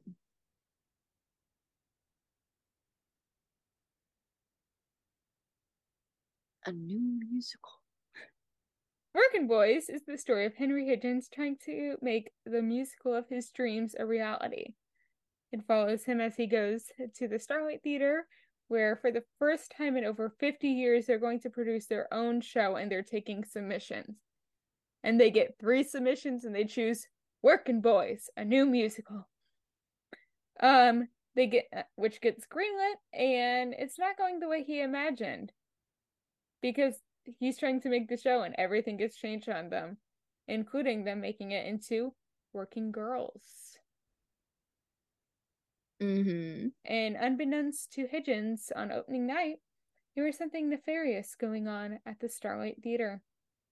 It premiered on October 13th of this year, and the cast includes Jeff Blim as a very unhinged Professor Hidgens and Barry Swift, Mariah Rose Faith as Zoe Chambers, Bryce Charles as Brenda and Cassandra King, King John Matteson as Richie Lipschitz and Greg, Kurt Mega as Officer Bailey and Mark, Joey Richter as Ted and Steve, Corey Dorris as Bill Woodward and Stu, Angela as Haley Domore and Grace Chastity, Lauren Lopez as Linda Monroe, Ruth Fleming, and Courtney, Dylan Saunders as Gerald Monroe and Leighton, Virginia Vass as Sue, Kim Whalen as Mil Mul- Mulberry and Meg, Paul Gabriel as stage manager, Matt Dahan as Linda as pianist, and Mary Kate Wiles as Starlight producer.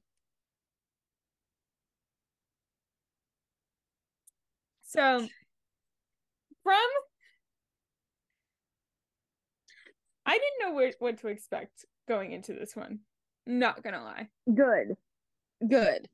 I did remember from I think another 10 anniversary stream them talking about this plot and talking about how they were going to change it on him, but they didn't explain how. Mhm. And I don't know how I feel about Yeah. the working girls, but I love it at the same time. And I think no one else Oh, yeah. played Pigeon's female version but Mariah. Yeah. Yeah, I have to agree with that, honestly. Also, I love their little like costume things Especially that they do with her. vocally. Yeah, especially vocally. But I love that their little costume thing that they do with her, where they're trying on different costumes for her to wear for the show, and then they settle on one that looks like his the guy who didn't like musicals outfit. Yes. You look at it, it's the exact same thing. It is. And it's amazing. I love it. And it fits her so well. It does. I- I love it so much. Yeah. But like I don't know, I really liked it. Um something that the stream after they had talked about it that they said was Wait, hold on.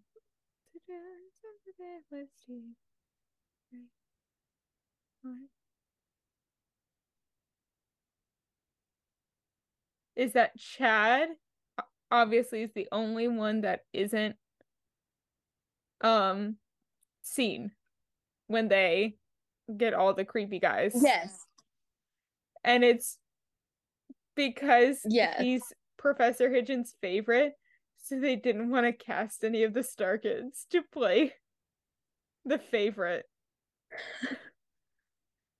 But if you notice, they c- um that even happens in the working girls because Chad is the only one that stays the same between the two versions. Oh my like god. Eve and Leia and all that. Chad is the only one that stays consistent because he's Hidgens' favorite. Oh my god. I feel like though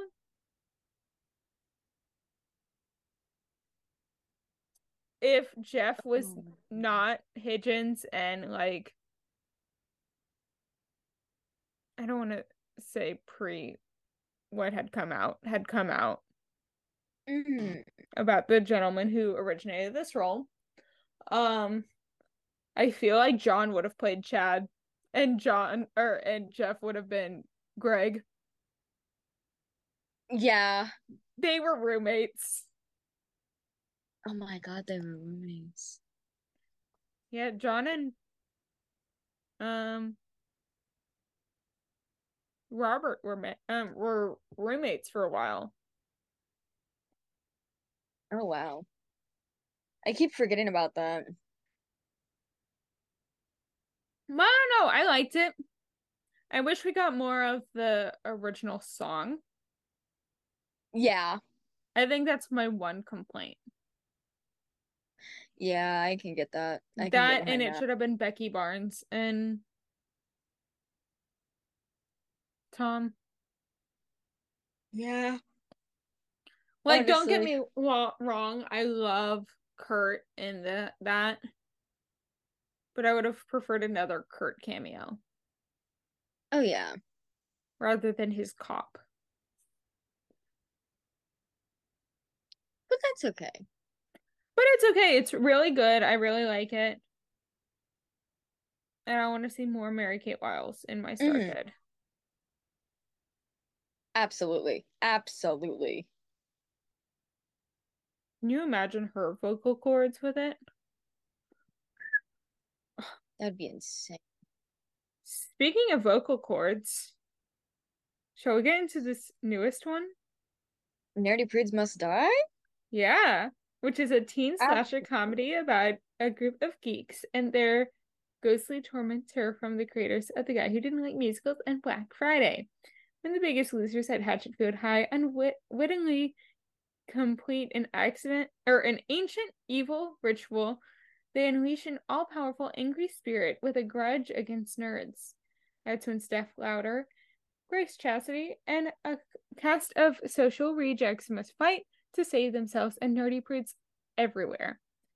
But can any of them survive the fury of a bully from beyond the grave?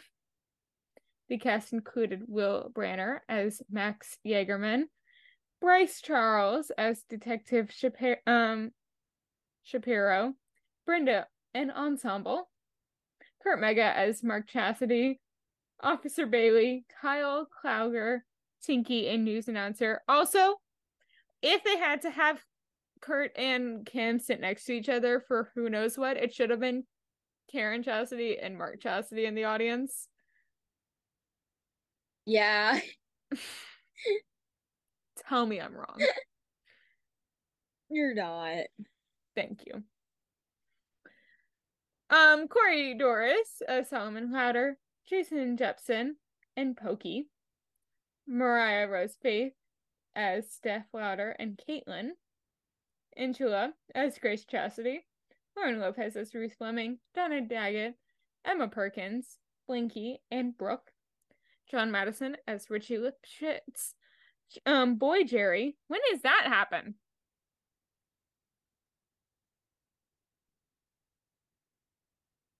Oh. Is that during the song? It probably is. The like newscaster song. Yeah. That's what I meant.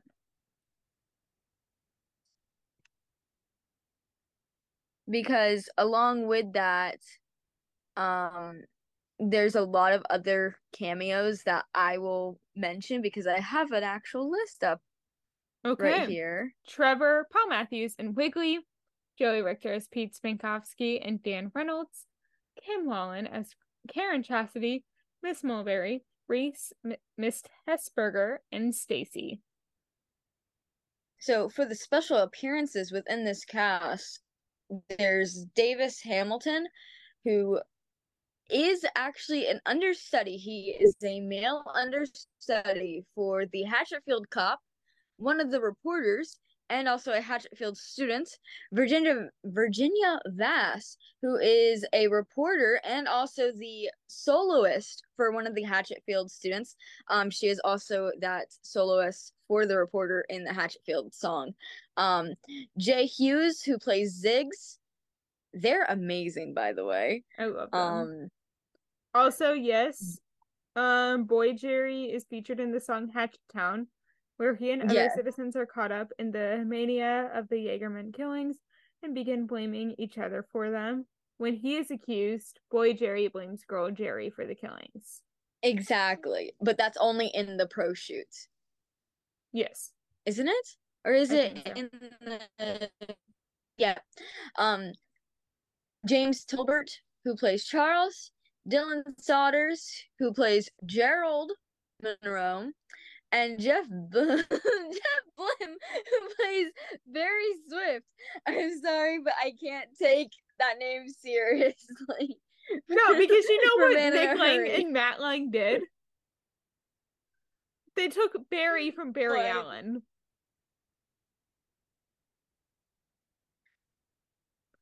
I And if con- you say it fast, it sounds like very Swift. Yes, but Barry Allen's the Flash. Yes, exactly. And he's in a hurry. A man in a hurry. Exactly. He is a man in a hurry. Oh, all right. So where would you like to start when it comes to Nerdy Prudes? Don't even know.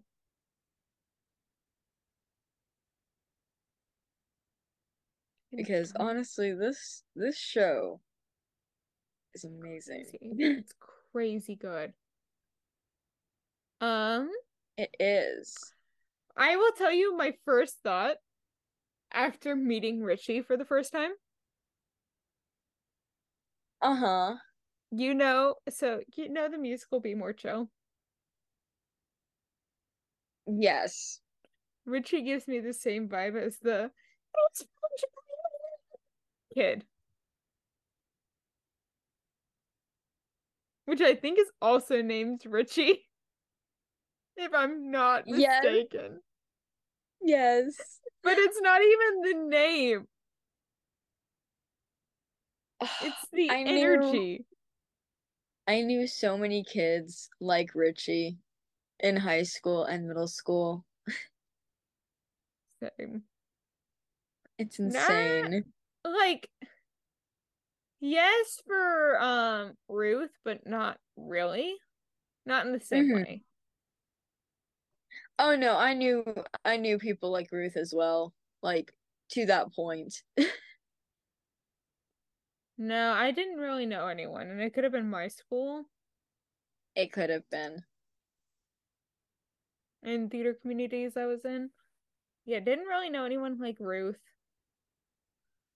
Yeah. Definitely knew people like um Pete and Steph. Wow. Not to the point of Pete and Steph. But you know, the like Mhm. very nerdy guy that like Was dating a popular girl. yeah. Yeah. I get that. No Have offense you- to you, Michael McNamara, but bringing you up again. He doesn't listen to this show. I can talk shit about him. Actually, I love him. He was amazing. against this kid. No, got love him. vendetta. Michael McNamara is amazing. Um, but he was one of those. What the fuck was the guy's name? Hold on, Oh no. Emma. I'm Well, so Emma sorry. Well, Emma looks that up. I'm going to discuss some onstage mishaps that happened during Hold on, the, hold on, uh, hold on. I got it. I got it. I got it. I think. Oh no. What the fuck was this man's name? Hold on. so basically, the first memory I have of Michael McNamara, or one of my first memories, there's two that come to mind. One is probably more embarrassing for him as someone who now is like getting a doctorate in theater, basically. Um, hmm but that's not what we're going for. We're what the fuck is his name? What is the name? hmm But basically, he like was a nerd, nerd, where he would always argue with um like our teachers. I almost said professors. I don't remember the gentleman's name, but it was the guy who was the um re- like president of the Continental Congress, he would always argue was the first president of the United States, which like not wrong, Uh-huh. But also not right. He would basically argue, and I remember this with um our theater teacher most definitely about who was the first president, George Washington or whatever the fuck the guy's name was. And I cannot find the guy's name. Damn. Um but anyway, the other memory I have of him was I wasn't in the room when it happened. But his first ever musical he did was Into the Woods our freshman year, and he was the understudy for the narrator. Uh huh.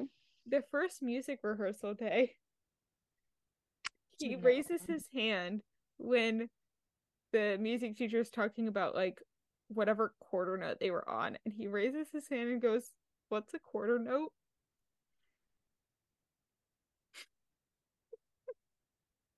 Oh God.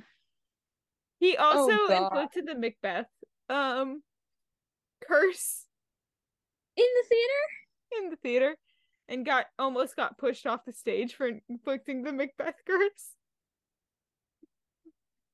Jesus. We love you, Michael McNamara. He went to Rollins for undergrad.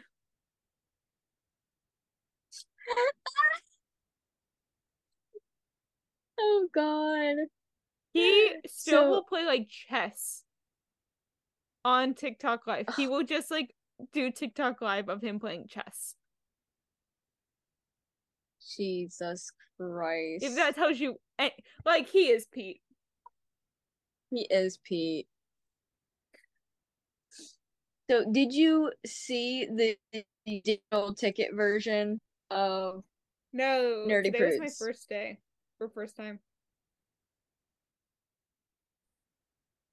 Okay, so there's a list of onstage mishaps that happened during that shoot version. Um, for example, Angela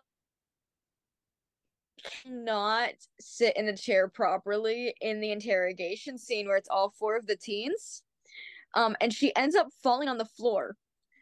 And at one point later on in the same show, Mariah remembers Angela falling out of the chair and cannot stop herself from laughing.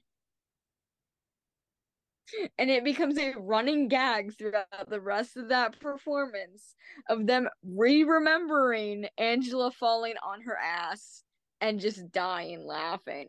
Um, Another one is Mariah and Corey during Steph's phone scene during the grounding.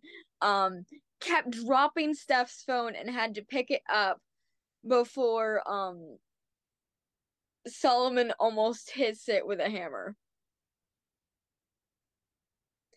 And then a chair gets knocked over and Joey had to pick it up prior to his barbecue monologue scene. And the last one is extensive ad libs during the scene where Detective Shapiro talks to Steph, Pete, Grace, and Ruth, as described during the Hatchetfield Halloween party live stream.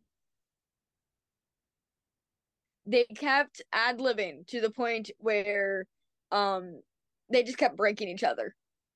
And it became a constant thing of who can break each other more.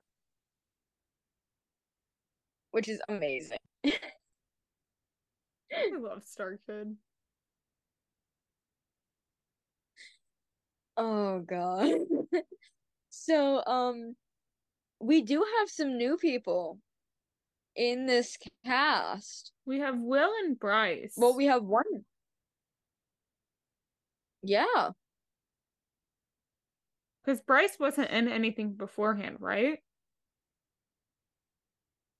Um let me actually double check She, that real she was fast the because detective. actually we have Two. four. No. No. If we include the understudies because I have never seen them before. Well, the understudies were Virginia and oh, hold on, let me see. Virginia Vass, who was in Nightmare Yeah, Time. Virginia. Actually, no. Uh, Bryce was in Nightmare Time okay. as Judith, Rose, Sophia, Detective Shapiro, and Brenda. okay. Well, for nerdy prudes. But yeah, so sh Bryce has been in things prior. Um, but Virginia Vass um is a newcomer. Um as a uh female understudy for nerdy prudes.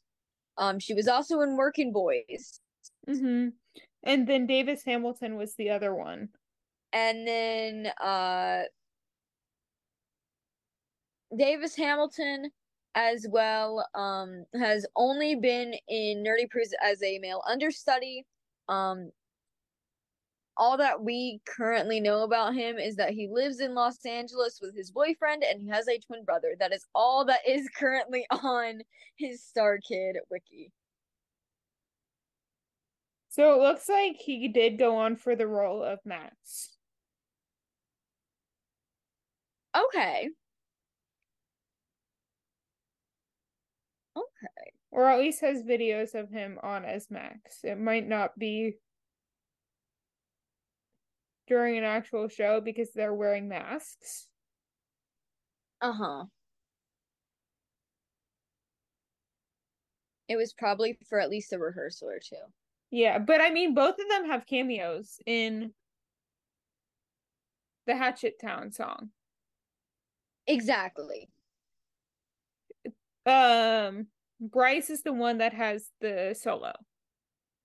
Yes.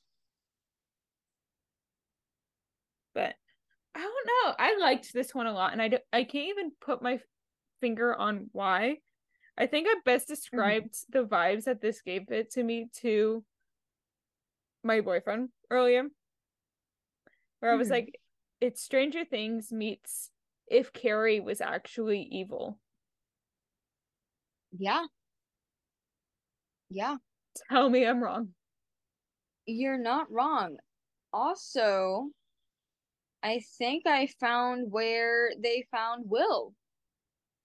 Oh, He was in, drum roll please, the tour for Mean Girls. who was he? Let's actually find out real fast. Let me guess. Uh, was he Aaron Samuels? Might have been actually. I look at that Wait, man and all he I see is in Back to the Fu- Hold on. Hold on. Is he Marty McFly in the Back to the Future musical on Broadway? I he is the understudy understudy for um George McFly and Biff. Okay. So the dad and Biff. Yeah. Um he attended University of Michigan majoring in musical theater. When did he graduate? Does it say? Um it does Oh, it, not it does say. on this one I'm reading, and it says 2016. So way later. Yeah. Oh, found found his Mean Mhm. Girls cast. Or like what who he was. And Ready? who was he? Mr. Heron Mhm. ensemble, and then understudy for Mr. Duval, Aaron Samuels, and Damien. Okay. So there we have it. That's how they probably found him. Yeah. Which made sense. He had the best like Well, we stage chemistry as Mariah. Plays the fact that Will plays the understudy for Biff. Makes also so much Max. sense. Yeah, literally. So much sense. Honestly, I really liked Max. I did too, honestly. Jaegerman was pretty good. Yeah. Um I love seeing Kim and Kurt play married couple on stage. Yes. It was adorable. It what really in the was. Hatchetfield musical is going outside my window? I'm hearing girls scream on, at the top of their lungs, bloody murder, outside my window right now. Damn. What the fuck is going on? Is Max Jaegerman risen from the dead again? Mm. I mean, I live underneath a church, so He's married? yeah. I did not know this. Oh, and he has a. Is that his kid? I don't think so. His Wikipedia Oh, page no, didn't say anything his about a kid. His niece. Mm. That's who it is. Yeah, I don't know. I just really liked this one. I can't pin why. I think of the Hatchetfield shows, it was the most put together. It honestly was like out of all of the Hatchetfield shows, it just feels I don't know how to say it. Like it's just amazing, honestly. The songs have been stuck in my head like all week Yeah. since I watched it the first time. Um, and I will say so. Pete is one of my favorite Joey roles of all of Starkid. Oh, absolutely. And that reveal of him actually being the hot chocolate guy. I've been waiting five years. I've been waiting for what feels like five years. And then Emma For this splitting hot into hot chocolate. chocolate. Yes. Y- Yes. Like it's just so it's I so know, and I know that this one was made first. And maybe that's why I felt the most put together because it, they made it first and then they had five years to fully perfect it Mhm. before it got an audience. Oh yeah. Oh yeah. And it was so worth the wait, Mhm. honestly. Like as much as I'm myself imp- impatient, it was so worth waiting until the entire pro shoot came out. But also getting the digital ticket was amazing too. Okay, so you did get the digital ticket. I did get the digital ticket, yes. And honestly, the Lords in Black intro for the digital ticket version, the actual like full Yeah. thing, seeing the entire stage, as much as I love seeing costumes up close in pro shoots, the impact that the initial uh reaction of everyone seeing the Lords in Black show up and how they actually had their intro put out for the live version had a bigger impact on me because they they had a full blackout Mm. and then these different lighting cues that went off one by one and then Wiggly talked Mm.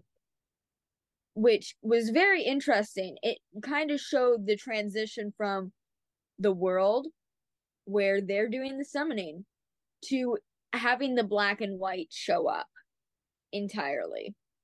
Yeah. Let me tell you, the summoning and all that part and it being like teens and like a ragtag group, it felt very like season 150 of Riverdale.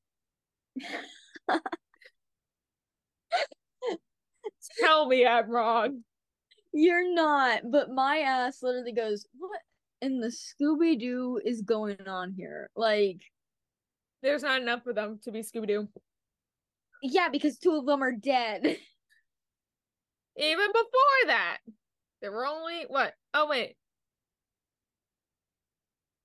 There were five of them. exactly, there were five. who's Scooby? Ruth. Okay, hold on. So Steph is obviously Daphne, Uh huh.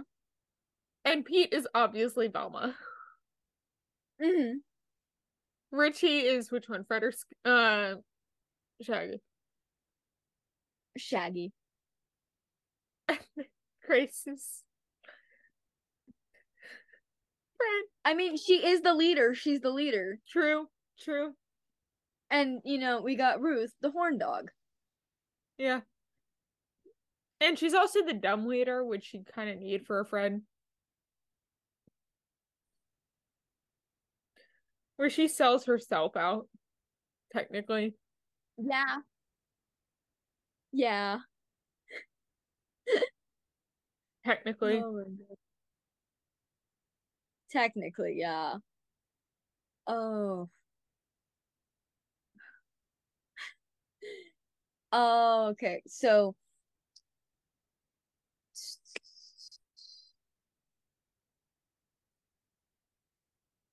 trying to think. So going back slightly Yes. to Nightmare Time, um, two different things for Nightmare Time. Um, I've been noticing that a lot in the comment sections. People have been mentioning Nightmare Time episode three whenever it comes to Ghost Jane. Okay. yes. Do you see where I'm going with this? Yes. Sorry, Remy. Um, so I have I have seen a lot of people saying that um we've already gotten Ghost Jane in Nightmare Time episode three. So does that mean that the Ghost Jane theory from Nerdy Prudes Must Die is dead? I doubt that they do the same plot again.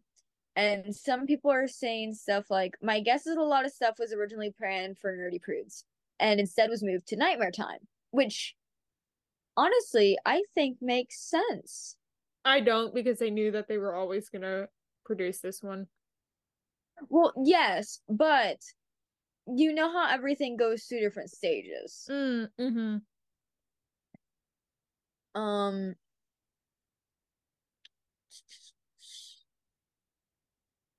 a lot of people I'm just going through the wiki comments. Um a lot of these are old. um But going back to a different episode within Nightmare Time, let's talk about Ted again. Don't die. Yeah, let's talk about it. While I read this um Hatchetfield multiverse theory that's going on.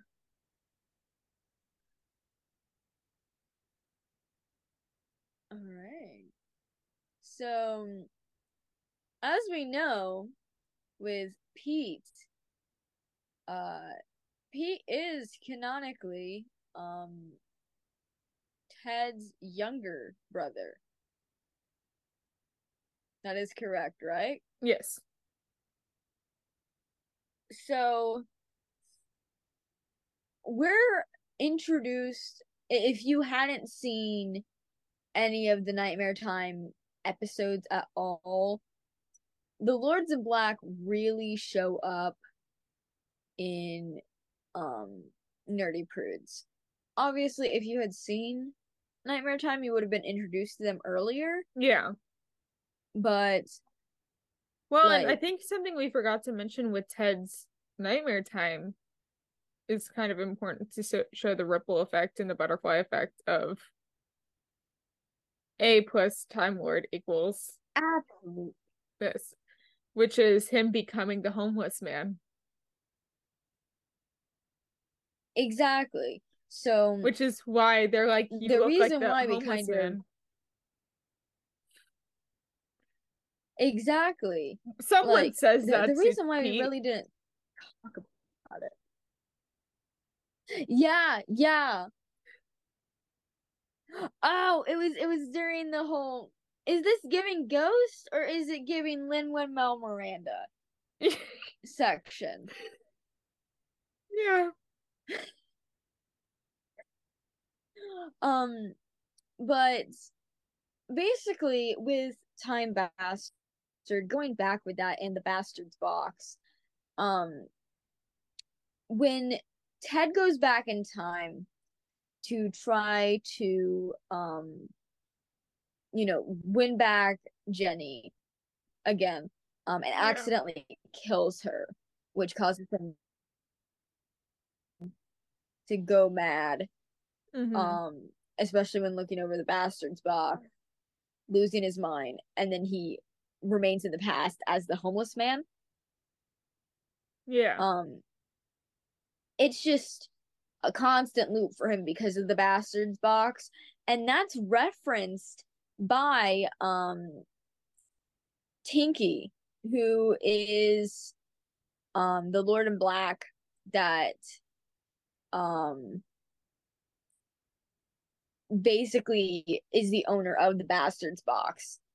Th- Mhm. This little shit, this little shit. um says straight up in the Lords in Black song, another Spankoffski for my um collection. Yeah. I don't know if you had heard that because it took me listening to it to this, the second time to actually hear it. Wait, what? That line specifically because Which a line? lot of stuff was going on. Uh Tinky mentioning that he has another Spankoffski for his collection. I noticed that and got confused. Because Pete Yeah. is Ted's younger brother. yeah. So I think that if um Steph had actually shot Pete, do you think his I, I guess soul would have just been taken by the Lords in Black and, you know, repeat the process? Yeah, and I think she would have become what Grace Chastity becomes. Oh, a hundred percent. A hundred percent. Um but the- the Also, There's Black- two there's two fan theories that are going around with Hatchetfield. I want to read the first one Oh. because I love it. Um, Please I tell like me. I like the other one, but ready? This is from um Reddit Mhm. user you poo do like Y O O P O O D O O. Amazing. D O O. amazing. Their headcanon is that Star can exist in universe in the Hatchetfield thing, but is run by the members of the Church of the Starry Children. They put on performances at the Starlight Theater and at Watcher World specifically for the enjoyment of Blinky, the Watcher of a Thousand Eyes. This includes the musical set in Hatchetfield, which Pokey helps write and direct. Pokey sees what happens in other Hatchetfield timelines and forces Starkid to act it out and sing it out. Damn. Okay. Well, considering that Pokey um is the one who possesses people and makes them a part of his like hive mind Yeah. and wants to control everything, that that would make sense. The other one is probably more real, Mm-hmm. and it's from Reddit user Rhymes with Mouthful. Uh-huh. And I'm just gonna read their whole thing. Like it's not that long, but it's like whatever. Mm-hmm. It's easier to read it out and then rather than shortening it. Mhm. Um, they say that they may be overthinking this, but one line in the Hatchet Town song kind of stuck out to them. Singing all these songs gives him greater windows to kill, but we're singing still. Now, as any theater nerd will tell you, the songs in musicals are typically um non-diegetic, which mean that they don't exist out of the literal events of the fiction, like score in a film. But that line plus a few other hints seem Mhm. to indicate that these are happening in universe that could just be fourth wall humor at play, but they don't think it to be that simple. In fact, Mhm. They have the idea that this has been an element since the beginning of Hatchetfield, um, and that it has had way more of a reach than anyone realizes. As you all know, um, what is his name? Um, Pokey Uh-huh. has way more of a reach than anyone realizes, and as you know, in his first appearance, he completely took over the world and in fact became the singular voice of the guy who didn't like musicals timeline. In that case, the songs um were all diegetic as all of Hatchetfield became a living, breathing musical. Furthermore, as we've seen from Hannah's Hat, Ted becoming the homeless man and many other carryover elements, what affects one timeline since ripples everywhere. The way they see it, an apocalypse of that magnitude may not have sent the hive mind spore everywhere per se, but echoes of it have reverberated to the other two on-stage timelines we see. Um, Black Friday and Nerdy Prudes Must Die aren't Mhm. quite body snatcher scenarios seen in um the guy who didn't like musicals, but they're still singing in a way that seemingly can't be explained away by genre conventions.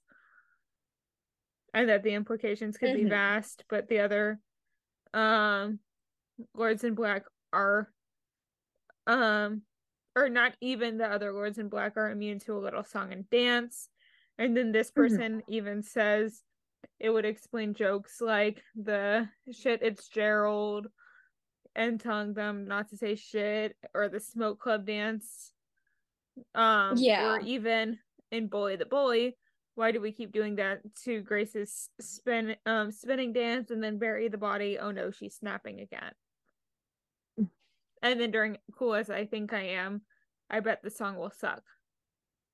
Yeah. I mean, that does actually make kind of sense. Yeah. Well, and then did you notice this? Because it took me until looking at the YouTube comments to notice this part of this musical, which is um Mhm. Richie and um Pete are talking and uh Mhm. about Steph. And like Pete is like, Oh, I'm not so sure and it's basically the same exchange that um Ted and Paul have in the first one about Emma. Yeah. It's like word for word the exact same thing. Yeah. Interesting. I did notice that. I didn't, and then I saw their post, and then I went, "Ooh, let me go see that again." But I really, I okay. So like, I love Pete and I love Steph, and I think they're my two favorite characters. hmm But of like the sidekicks of this one, like if we're gonna include sidekicks of like guy who didn't like musicals as well in this, I really liked Richie's little like story we got from him. Oh yeah. like from him Honestly. getting accepted after um Jaegerman dies to getting killed like right after. Yeah, and him saying straight up, "I'm not a loser anymore." Yeah. Which gave me um very much Squidward and SpongeBob the musical energy, but Yeah. tell me I'm wrong. Yeah. You're not. You're not wrong with that. Yeah, I Oh don't my know. Like God. and I love Lauren Lopez, but I don't think this was anywhere my top Lauren Lopez roles. Oh no. But I which will say hard to say. I will say the entirety of the um like barbecue monologues scene um including the notes felt like a high school production of any theater show especially the whole well you gotta say your cue lines right like someone didn't say their cue lines right so i missed the light cue that whole entire note section reeked of high school theater Well, and speaking of high school theater, and I think this is the perfect way to end it before we get Mhm. into fandom news.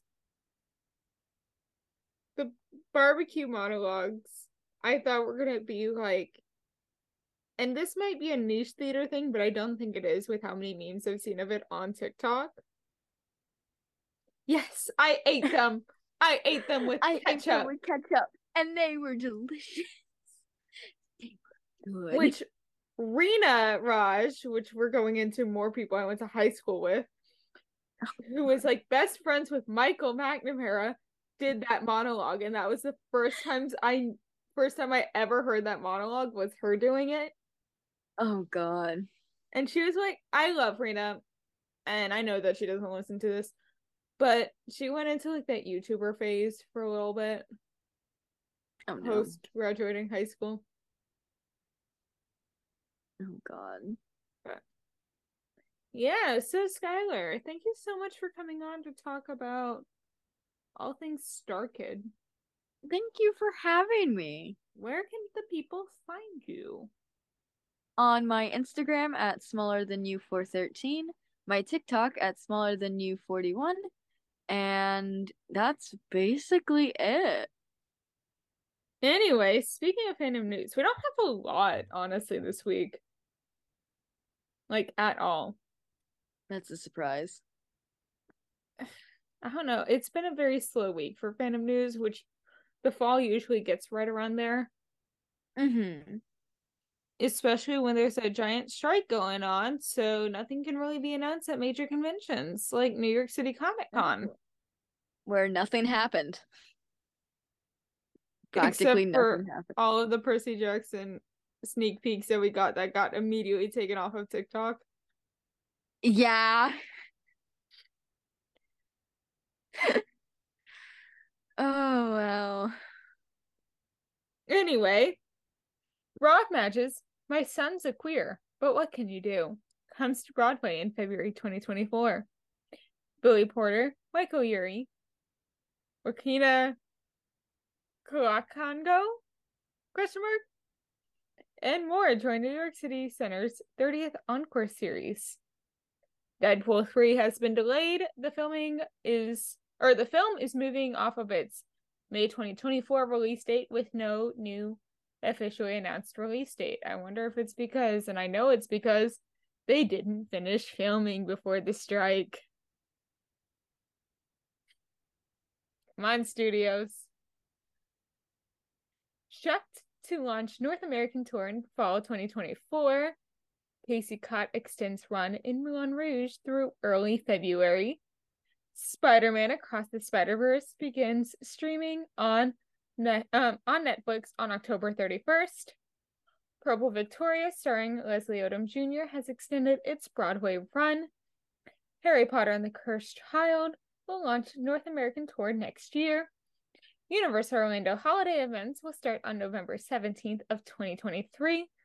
Quincy Tyler Bernstein and Zoe Kazan complete the cast of Doubt a Parable. Suffs, the musical, coming to Broadway in 2024. Sadly, Annaleigh Ashford and Josh Groban have announced their departure dates from Sweeney Todd. They will be departing Fleet Street on January 14th of 2024. Elle Fanning to make her Broadway debut in Appropriate alongside Sarah Paulson, Corey Stoll, and more. Disney's Blizzard Beach water park is reopening on November 6th. Ripsaw Falls at Universal Orlando's Islands of Adventure is reopening on November 17th of 2023. And last but certainly not least, Universal has announced a name for their Halloween Horror Nights style year-round attraction coming to Las Vegas, which will be Universal Horror Unleashed. For listening to this week's episode of Fan Fatales. We are proud part of the Real Fans Podcast Network. And if you want to check out more shows on the network, you can find them on rf4rm.com. Join us in a couple of weeks when Gaby and I will return to talk about her trip to Walt Disney World because it's baby's first trip to Walt Disney World in about a week. About 11 days from recording, she and I will be at Mickey's Mouse of Scary right now. Um, actually, the day it comes out, we will have gotten back from uh, Not So Scary really late that night. Um, remember to subscribe to us wherever you get your podcasts and subscribe to us on YouTube. Please leave us a review and comment down below to tell us what you think about the show. And remember to follow us on Instagram and X at FanFatalesPod for the latest updates. You, um, you guys can find me on Instagram, TikTok, and X, which um at Snippy Emma, which is S N I P P Y E M M A, and Gaby is at Gaby Jet pretty much everywhere, which is J A B Y J E N T. Our editing is by the wonderful Carol Linsmeyer. As always, thanks for tuning in. Bye. The views expressed in this episode do not reflect the brand or company they are about.